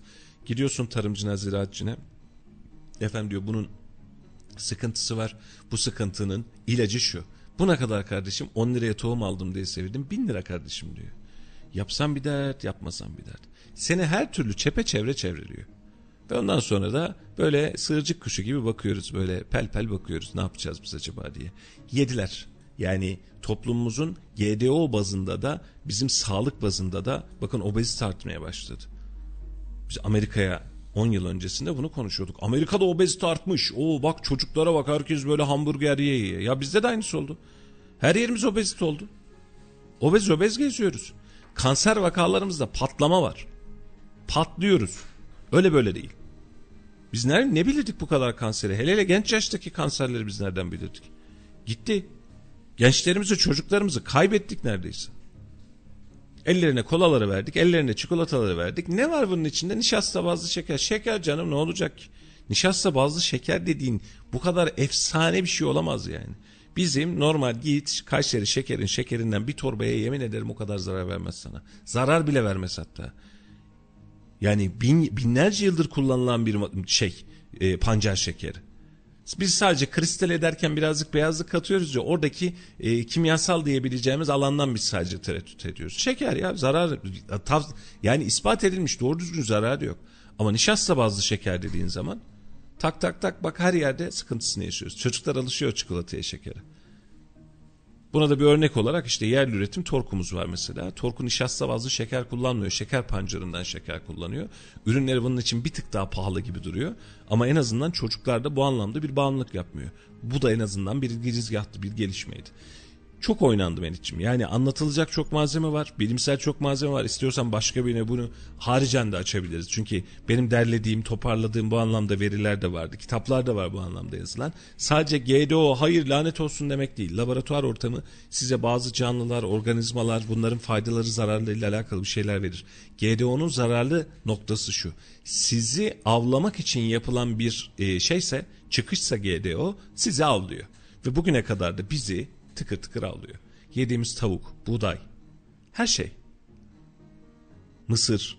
Bunların tamamında e, sistem bizi GDO e, oltasıyla teker teker avlıyor. Bizi bağımlı hale getiriyor. Sonra sağlıksal olarak bağımlı hale getiriyor. Sağlık olarak da bağımlı hale geliyoruz. Doktor bizim, hastane bizim ama ilaç bizim değil. Kanser oldunuz. Şimdi Allah göstermesin. Diyorsunuz ki ya kanser oldum devlet bana bakıyor. Misal. Devletin cebinden ne kadar para çıktığını hayret edersiniz. Bir kanser hastası için. Bir kanser ilacı için. Minnacık kaplar var ya o minnacık ilaçlar. Öyle bir tekel haline gelmiş ki. 50 bin, 100 bin, 300 bin lira paralardan bahsediyoruz bir ilaç için. Ve sen kanser olduğunda devlet sana bunu ödüyor. Sen duymuyorsun. Ama senin SGK'n hortumlanıyor. Bu yöntemle. Mesela kanser hastası olmuş. Son evre artık ölecek, gidecek belli. Hani yapacak çok fazla bir şey yok. Allah'tan bir ümit kesilmez ama son deminde sana kullandığı ilaçlarla trilyonlar para veriyorsun. Devlet kanalıyla ya da kendi elinden. Sonra Allah rahmet eylesin. Peki biz bu hale niye geliyoruz? Biz yok mu başka? Ya adam gidecek belli. İlaçlara bağımlılık. Ve bu ilaçları üretenler kim? Bu ilaçları satanlar kim? Bu ilaçların iştirakleri kim? Bunlara da oturup bakmak lazım. Ee, sömürülüyoruz. Yani bizim elimize birileri bir ekmek veriyor ama karşılığında dünyamızı satın alıyor. Haberimiz haberimiz olmuyor. Ağzımıza ayrık bakıyoruz bunları. Ya bunları farklı bir günde aslında konunun uzmanından da dinlemek gerekiyor. Bunlar çünkü çok uzmanlaşmış konular ve yapılan politikalar yani politikalar derken siyaseten olmasın. Bunlar yaşanan politikalar. Bunlar Bu da tamamen siyaset dışı Meriç'im. Yani Aynen, şöyle siyaset ben dışı. burada e, şu parti suçlu bu parti suçlu diyemem. Bakın mesela e, kısacık bunu da geçeyim en azından hakka girmemiş olalım. E, Marshall yardımı İsmet İnönü döneminde başlıyor. Daha sonra Adnan Menderes döneminde devam ediyor. Adnan Menderes Amerikancı olarak geliyor. Anti Amerikancı olarak idam ediliyor. Ee, biz zannediyoruz ki bu süreç içerisinde sadece bu hükümet döneminde böyle oldu. Yok yok. Bu hükümetle alakası yok. Gelmiş geçmiş Tarım Bakanlarına bir tane bakın. Kaç tanesi durmuş, kaç tanesi durmamış, nereye gitmiş. Yani bu bunlara bir bakın. Bu hükümetlik bir hadise değil. Bu millet olmayla alakalı bir hadise. Biz açık söyleyeyim e, Osmanlı'nın son dönemi dahildir buna biz millet olmayı başaramadık. O kadar fazla imtiyaz vermişiz ki yabancı sermayelere, yabancı kuruluşlara ve para o kadar tatlı gelmiş ki birilerine. Para için boynumuz o kadar hızlı eğmiş ki bazı yetkililer. Biz bu anlamda süreç kuramamışız tarım politikasında. Biz tarım ülkesiyiz. Konya kadar coğrafyası olan Hollanda senden daha iyi tarım yapıyor. Ve tarımda seni geçmiş durumda nitelikli tarım yapıyor. Konya kadar. Toprakları daha mı verimli? Vallahi değil. Sende her mevsim var. Antalya'm var, Karadeniz'im var, İzmir'im var. Düşünsene. Hakkari'm var, Şırnak'ım var, Van'ım var. Sen her türlü ürün üretebilecek bir coğrafya sahipsin. Toprağın bunun için müsait. Ektirmiyor adam sana. Ekeceğin zaman senin önüne kotalar koyuyor, başka bir şeyler yapıyor. Sana ne var? Pamuk üret diyor. Bize yıllarca pamuk ürettiler. Pamuk tüccarları doldu Adana. Hatırlayın Adana filmlerin dizileri. Pamuk tüccarı, pamuk tüccarı. Pamuk tüccarı pamuğu üreterek o verimli toprağını mahvetti. Ve bunların her biri bilinçli yapıldı. Ve biz bunun karşısında durabilecek bir matematik, bunun karşısında durabilecek bir politika oluşturamadık. Sadece bu hükümetle alakalı değil kimse yanlış anlamasın. Tüm hükümetler döneminde aynısı var. Ve bakın ne söylüyorum size. Adnan Menderes geldiğinde Amerikancı geldi. Amerikancı geldi Adnan Menderes rahmetli. Bağdat Paktı niye kurulmuş, ne ara kurulmuş, kime karşı kurulmuş otursun insanlar bir incelesin. Ortada Suriye yokken, bakın ortada Suriye bile yokken. Biz İsrail'i ne ara niye tanımışız? Hangi ilişkileri geçirmişiz? Bunların insanlarımız lütfen otursun bir baksınlar biz ne yapmışız diye. Ama sonrasında ha durum böyle değilmiş deyip vazgeçtiğinde Adnan Menderes de idam sehpasında hazırlamış oldu kendisini. Şu anki var olan yönetim, bundan önceki yönetim, daha önceki yönetim aklımızın gücümüzün yettiği kısmıyla söylüyorum. Politika hep aynıydı. Bir şey değişmedi. Birilerine aa sen öcüsün. Ama totalde baktığın zaman e, tarım politikalarında ve yurt dışına sermayeye karşı duruş konusunda genel itibariyle yıllardır dirayetsiz hükümetlerimiz, dirayetsiz yönetimlerimiz var. Dirayet sahibi olmayanlar da gözüne kadar bir şekilde çekilmiş ve bir şekilde zorlanmış. Bunun için de biz GDO'da da normal politikalarımızda da bu sancıyı yaşamaya devam ediyoruz ve bu sancıdan çıkmak için de tam anlamıyla bir milli ekonomiye, milli duruşa ihtiyacımız var. Milli bağımsızlığa ihtiyacımız var ve milli karaktere ihtiyacımız var insan bazlı. Burada her şeyi çok güzel diye konuşuyoruz. Hepimiz aynı ufuktayız. Vatan millet Sakarya diyoruz. Birazdan Hüseyin gidiyor. Örnek olarak veriyorum. Ya birisi bana birazcık daha fazla ya yurt dışından da bana ne, ne güzel para veriyorlar diyor. Seni bir anda satı veriyor. Yaşamıyor muyuz bunu? Yaşıyoruz. Şimdi bunu söylerken şunun için söyledim. Politika vesaire dediğimiz zaman siyasetle özdeşleşmiş bazı kelimeler oluyor.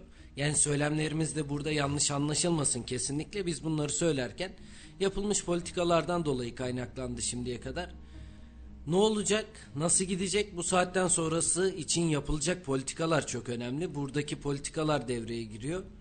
Valla o politikaları da göremiyoruz Mehmetciğim. Yani çok da görebilecek gibi görmüyoruz. Bunun tek başarısı e, son günlerde Selçuk Bayraktar sayesinde ve şirketi sayesinde İHA'lar ve SİHA'larla gördük. Takdir etmek lazım. Ve açık söyleyeyim iktidar, muhalefet, farklı görüşen, aynı görüşen kim varsa herkes de bunu takdir ediyor çok güzel bir nokta. Bakın bir iş yapıyorsunuz, İHA SİHA yapıyorsunuz. Dünyada ilk diyebileceğiniz kendi ürününüzü yapıyorsunuz. Bunu savaş alanında kullanıyorsunuz, malzeme olarak kullanıyorsunuz. Dünyanın takdirini kazanıyorsunuz ve bu kadar Türk milletinin yüzde 98'i çok rahatlıkla diyebilirim gurur duyuyor. Yüzde ikisi de vardır. Ayrı kodları var ya yani. Hevaller var ya onlar da vardır. Ama biz gurur duyuyoruz bundan. İyi ki yapmışlar. Politika da bu olmalı. Yani siz bir şey yapın, siz bir politika oluşturun, siz bir duruş oluşturun. Biz milletçe bunun arkasından koşmaya varız. Şu an kime söylerseniz söyleyin. İHA'larımıza, SİHA'larımıza, bayraklarımıza kimsenin ağzını açıp da söyleyebileceği bir şey yok. Yok. Yaptık. Yapıldı. Bu memlekette yapıldı. Bu memleketin insanları yaptı. Basit bir örnek vereyim. Selçuk Bayraktar Recep Tayyip Erdoğan'ın damadı. Doğru mu? Berat evet. Bey de damadıydı. İki damat arasında toplum gözündeki farkı da siz oradan görün. Şimdi yaptığınız politikalarda, yaptığınız üretimde, yaptığınız üründe siz kamuoyuna bunu anlatırsanız bir baba bir başarı hikayesi yazarsınız. Bunu yazarken de insanların aklına mı acaba getirmezsiniz. Buradan ne aldın acaba filan demezsiniz. Ve tüm millet sizi alkışlar. Çok net bir örnek. Bu örneğin devamını getirmiş olsak Memlekette başka derdimiz sıkıntımız kalmayacak. Ama İHA SİHA tamam. Diğer konulara geldiğimiz zaman e, nerede kalmıştık? Aynı yerde devam ediyoruz. Politikalarımız aynı yerde devam ediyoruz. Biri çıksın ortaya. Bunları versin vatandaşa. Vatandaşın diyoruz ya bizim iyi haberlere de ihtiyacımız var diye. O iyi haberler noktasında da kalıyoruz. Her şeyimiz kötü mü değil. Her şeyimiz iyi mi değil. Ama ara dengelerde bu örnekleri çoğaltırsak biz millet olmanın farkına varacağız. Kendi üretimlerimiz, kendi duruşlarımızı sergileyeceğiz. Ama tarım politikası dahil olmak üzere hadi bakalım buradan gidiyoruz dediğimizde biz işte tarımda diğer taraflarda Çin'e dönmek için kendimizi hevesli hale getireceğiz. Bu da bizim sancılı tarafımız olacak. Şimdi Kayseri gündemine de dönelim. E, Meteoroloji 7. Bölge Müdürlüğü dün bir uyarı yayınladı. Bununla ilgili Vali Şehmus Günaydın da bir açıklama yaptı. Bugün saat 12'den itibaren saat 12'den itibaren havada kuvvetli bir rüzgar olacak. Bu da hayatı olumsuz etkileyecek diye artık havaların soğuduğunu bizler görüyoruz. Ve meteoroloji de bu konuda uyarılarını yapıyor. Bugün saat 12'den itibaren kuvvetli bir rüzgar varken vatandaşlarımızın da dikkatli olması konusunda bizler de uyarıda bulunalım. Çünkü çatıdan düşecek malzemeler olabilir. Herhangi olumsuzluklar bizleri Hız üzer. belli olmuş mu? Rüzgarın hızı belli mi Meriç'im? Hemen bakalım. Ona göre en azından söyleyelim. Çünkü e, mevsim itibariyle biz son 3-4 yıldır dikkat ederseniz bu mevsimlerde yoğun fırtınalar yaşıyoruz. İnşallah yine yaşamayız. Ama balkondaki malzemelerden tutun da güvenlik tedbiri alacağınız noktalara lütfen bu dönem dikkat edin artık. Gece gündüz bir anda havanın rengi değişebiliyor.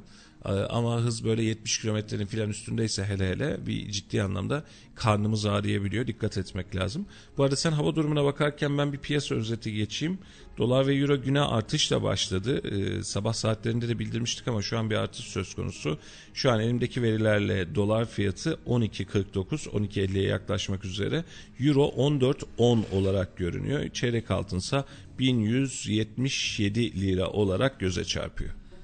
Saatte 80 kilometre kadar hıza çıkacak. risk arasına giriyoruz. Dikkatli olmak lazım. Önlem tedbirleri almak almak gerekiyor. lazım. Ufak bir reklam arası verelim. Reklam arasının ardından yeniden buradayız. 91.8 Radyo Radar'dasınız. Az sonra buradayız.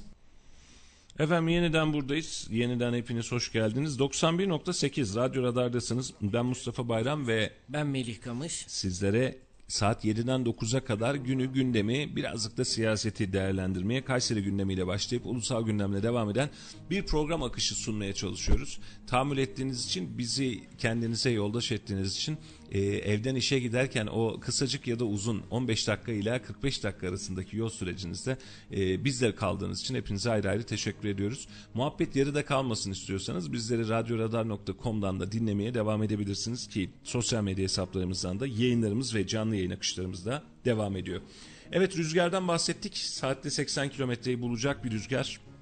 Bu birazcık risk, birazcık e, böyle yıkılmalar, dökülmeler, çürüyen ağaçların devrilmesi gibi süreçlere sebep olabilir. Dikkatli olmak lazım. Saat 12 itibariyle başlayacağı söyleniyor rüzgarın. Önümüzdeki saatlerde sıkıntılı saatler geçirebiliriz.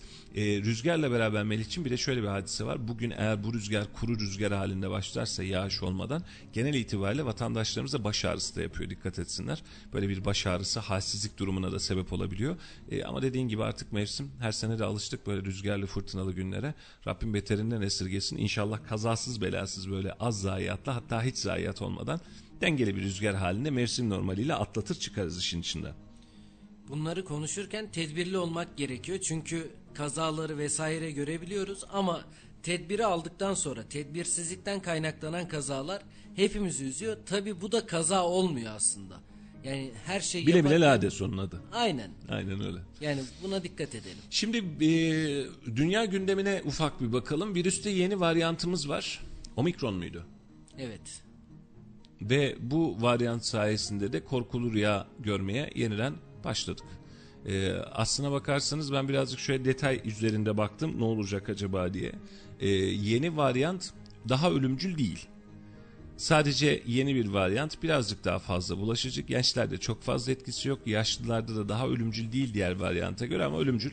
E, şimdi açıklamayı şöyle yapmışlar. Efendim e, aşı olmayanlar ve kronik olanlar özellikle aşı olmayanlar üzerinden bir baskı yaratılmış. Şimdi aşı olmayanlar için delta varyantı da sıkıntılı, omikron da sıkıntılı. Yeniden bir korku tüneline girdirmemek lazım. Biraz önceki söylediğimiz tarım politikasına dönüyor. Bu, vak bu vakitten sonra eğer daha ölümcül, daha farklı bir virüs değilse ortaya çıkan konu bu sadece ticari bir kaygı olarak kalıyor yani. Aman dikkat kapatalım edelim eyleyelim. Tabii ki tedbirleri alması devletimizin bu anlamda güzel. Afrika ile olan uçuşlar falan kapatıldı gelmesin o varyant buraya diye. Çünkü gelince bir de o varyantla uğraşacağız gibi görünüyor. Ee, ama biz e, pandeminin başından bu tarafa Covid ile alakalı şunu öğrenmiş olduk. Ya bulaşacak ya bulaşacak yani biz bunu bir şekilde atlatıyoruz ve piyasadan da gitmiyor. Yani hayatımızdan da çıkmıyor. Aşı olduk yine çıkmıyor. E, dünkü rakamlara bakalım yine aynı seviyelerde. Aşı ve vaka oranımız var ve beraberinde de ölüm sayımız var. Geçmiyor yani bir türlü geçmek bilmiyor bu. E, onun için omikron varyantı da böyle size bir korkulu rüya olarak aha yine geldik sildik e, e, sil başı olduk demeyelim. Daha ölümcül değil daha az ölümcül bir varyant. Zaten virüsün başlangıcından bu tarafa yeni çıkacak varyantların kendini daha az ölümcül hale getirmesi bekleniyordu normal şartlar altında. Şu anda da o noktaya doğru ilerliyor. E, ama dünyaya geçmiş olsun. Biz bunun anlamı yeni varyantların anlamı biz belki de bir, bir buçuk sene daha bu virüsü konuşmaya devam edeceğiz gibi görünüyor. Her ne kadar vatandaş artık duymasa da hani bizim için de öyle kulağımızı kapatmış gibi sanki virüs hiç yokmuş gibi yaşamaya devam ediyoruz. E, ama bir varyant var ve varyantında yeni sonuçları mutlaka ki olacak ama vatandaştan sakinlik e, tavsiye ederim ve aşı olmayanlar için de Türkovak gönüllüler için uygulanıyor, uygulanmaya da devam ediyor. Hadi diğerlerine güvenmiyorsunuz. Türkovak bizim kendi aşımız. Ya şu aşıyı olun da siz de rahat edin. Çünkü yakın zamanda e, Annem babamda da aynı hadiseyi yaşadım. 3 e, doz aşılılardı. E, Covid'e yakalandılar ve çok şükür hani sadece bir gün ağrı çekerek atlattılar.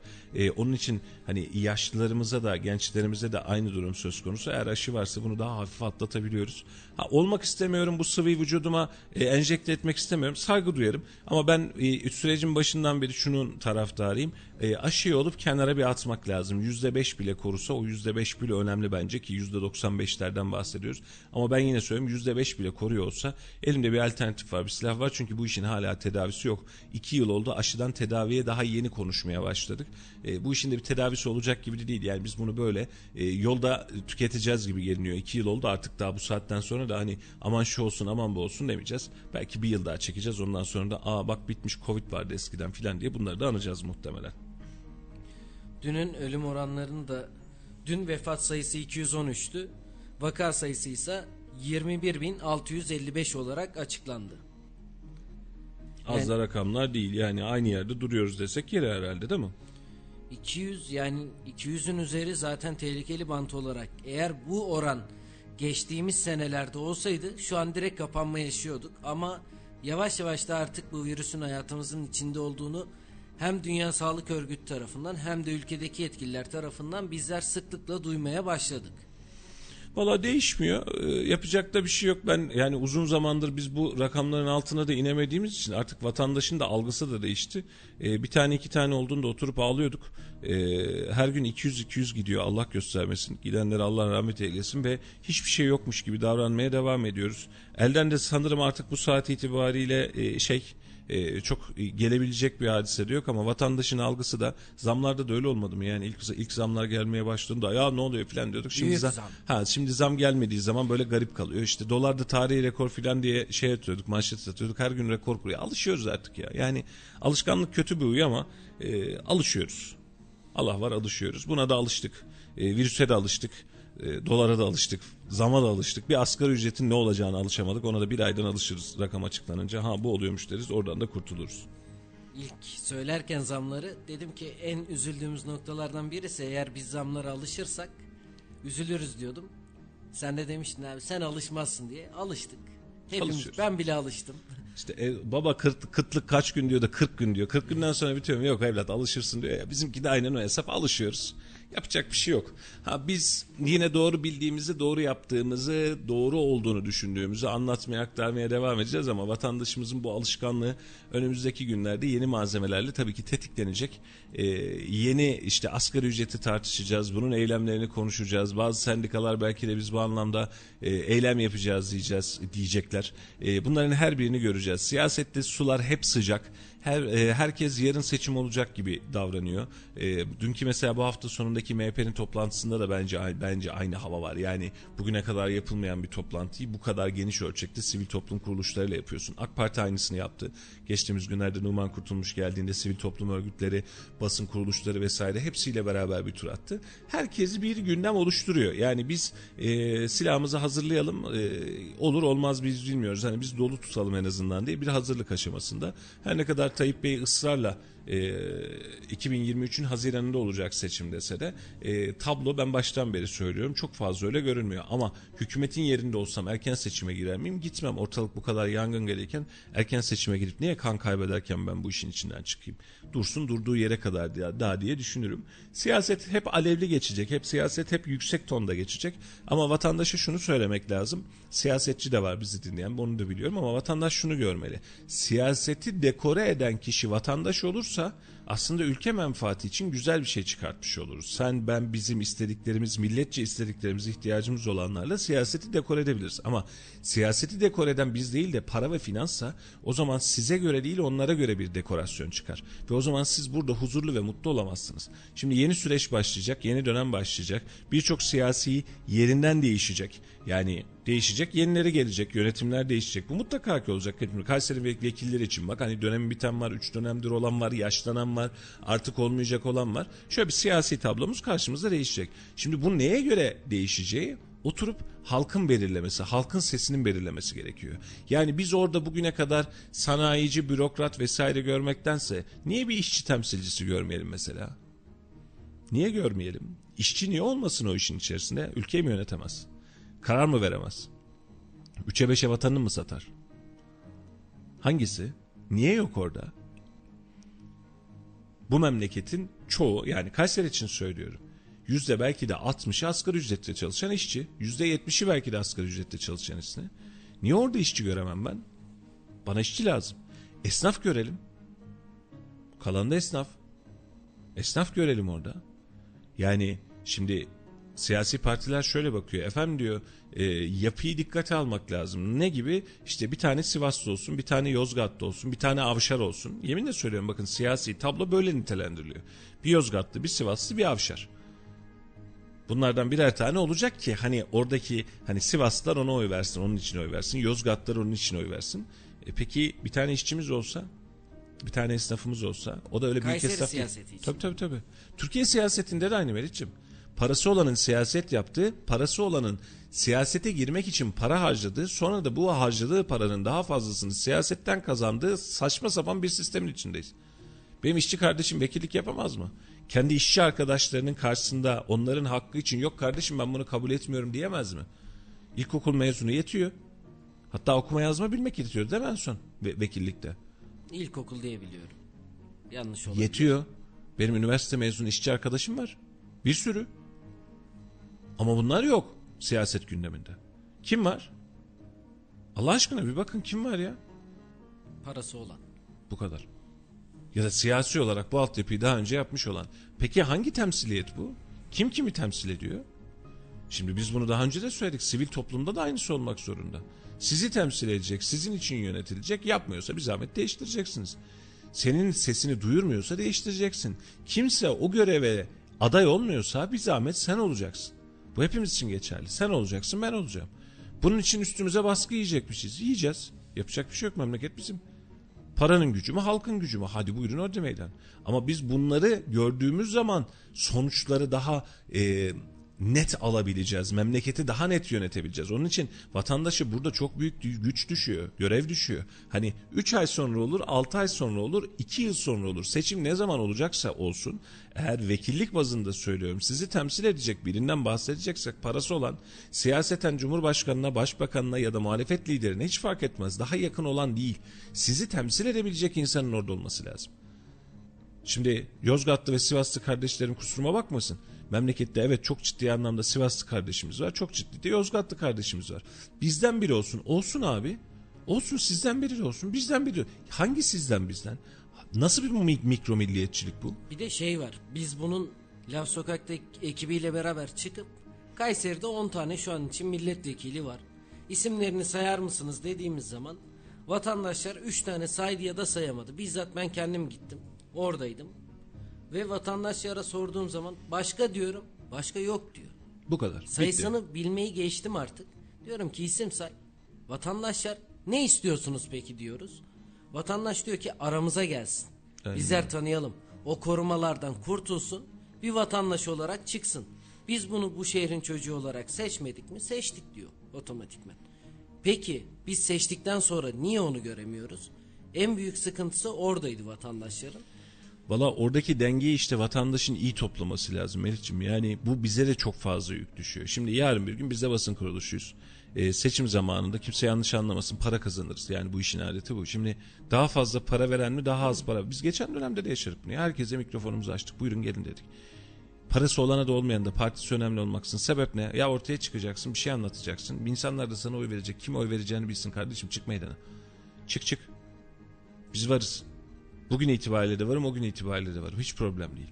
Şimdi vatandaş bunu görecek. Vatandaş kendi, vatandaş kazananı seçmek yerine kendine ait olanı seçtiği günde kazanacağız. Ama yine söylüyorum. e, hemşerilerimiz, Sivaslı hemşerilerimiz, Yozgatlı hemşerilerimiz hepimiz aynı memleketin insanıyız. Kusurumuza bakmasınlar. Yani Sivaslı milletvekili olsun. Sivaslı milletvekili Sivas'tan da olur. Biz burada buna bakmasak da keşke. Kayseri'nin yerlisi olacak diye de bakmasak ama sadece Sivaslı için söylemiyorum bunu. Sadece yerlisi olacak aman buradan da olacak aman bir tane Develi'den çıkacak böyle bakmasak. Biz kendimizi temsil edecek adamlar oraya koysak. Yani Develi kardeşlerim kusuruma bakmasınlar. Develi'den şu insan böyle çok parlak dediğinde ya Kayseri olarak biz de sahip çıksak ama yoksa da Kayseri'den şu insan olacak diyorsak o insan olsa. Sen ben bizim olan oynamaktan vazgeçsek. Biz birbirimizi temsil edebilecek insanları bulsak. Bunu yaparken cebinde parası olmasın kardeşim. Cebinde gerçekten parası olmasın. Bu adam vekil olunca maaş alacak mı? Alacak. Bu maaşla zaten evini geçindirir mi? Geçindirir. Ya olmasın ya. Arabasını memleketi olarak biz alalım kardeşim ona ya. Yemin ediyorum alalım bak. Ne kadar şerefli bir duruş olurdu düşünsene. Milletvekilini buradan gönderiyorsun bir işçi milletvekili çıkartıyorsun. Adam işte atıyorum 10-30-50 her neyse maaş alacak kaç liraysa maaşları. Adamın Ankara'ya gidecek arabası yok. Memleket olarak biz toplanalım ona araba alalım. Yemin ederim alalım. Ne kadar şerefli olurdu düşünsene. Yani bizden birinin işin içinde olmasın. Bizden birinin halkın içinden birinin ben buradayım demesi. Halkın içinden birinin halk için satılmadan ya bu halk beni seçti. Ben hiçbir şeydim. Asgari ücretli ya da 3000 lirayla çalışan bir adamdım. Ben çıktım bu hale getirdim. Yani bu noktaya geldim. Ve bu milletimi satamam ben demesi ne kadar güzel olurdu. Derken yavaştan da toplayalım. Çünkü Şu an itibariyle organize dağ yolunda büyük bir kaza var görünüyor. Bir araç alev almış ve yanıyor. Ee, seyircilerimizin dikkatine. Evet. Organize dağ yolu şu an itibariyle bir araç yanmış ciddi anlamda da yanmış büyük bir kaza var. Sürücülerimizin dikkatine çok özür diliyorum ya. Ben ben yanlış bir yerdeyim. Çok yanlış bir yer. Çok özür diliyorum. Organize daha yol doğru. Ben başka bir şey. Kaza varmış. Yanan değil. Ee, bir bakalım. Esenyurt Komando Talas yolu bağlantı yerinde demiş. Ben eski bir mesajdan görerek çok özür diliyorum. Yanlış bir ihbar yapmışım. Havadan da şüphelendim. Çok aydınlık görünüyor. Bir taraftan gökyüzüne bakıyorum. Mesajlar karışmış. Özür olsun. Onu da en azından bilgisini vermiş olalım. Bir şey söylüyordum Melih'ciğim. Kestim seni. Özür dilerim. yavaş yavaş iki saatin de sonuna geldik. Evet. Haftanın ilk günündeyiz ve bundan sonraki süreçte hafta içi her gün 7 ile 9 arasında Yol Açık programıyla sizlerle birlikteyiz. Biraz önce de dedik. Güzel bir hafta sizin olsun. Soğuk havalar kalbinize işlemesin. Daima mutlu kalın, esen kalın. Kendinize iyi bakın sevgili dinleyicilerimiz. Yarın aynı saatte yeniden burada olacağız. Sürçü lisan ettiysek affola. Seviliyorsunuz ve sizlerle bu iki saati geçirmek bize gurur ve onur veriyor. İyi ki varsınız. Desteklerinizle, mesajlarınızla iyi ki yanımızdasınız. Yeni yayınlarda görüşmek ve iyi haberlerde görüşmek üzere. Hoşçakalın.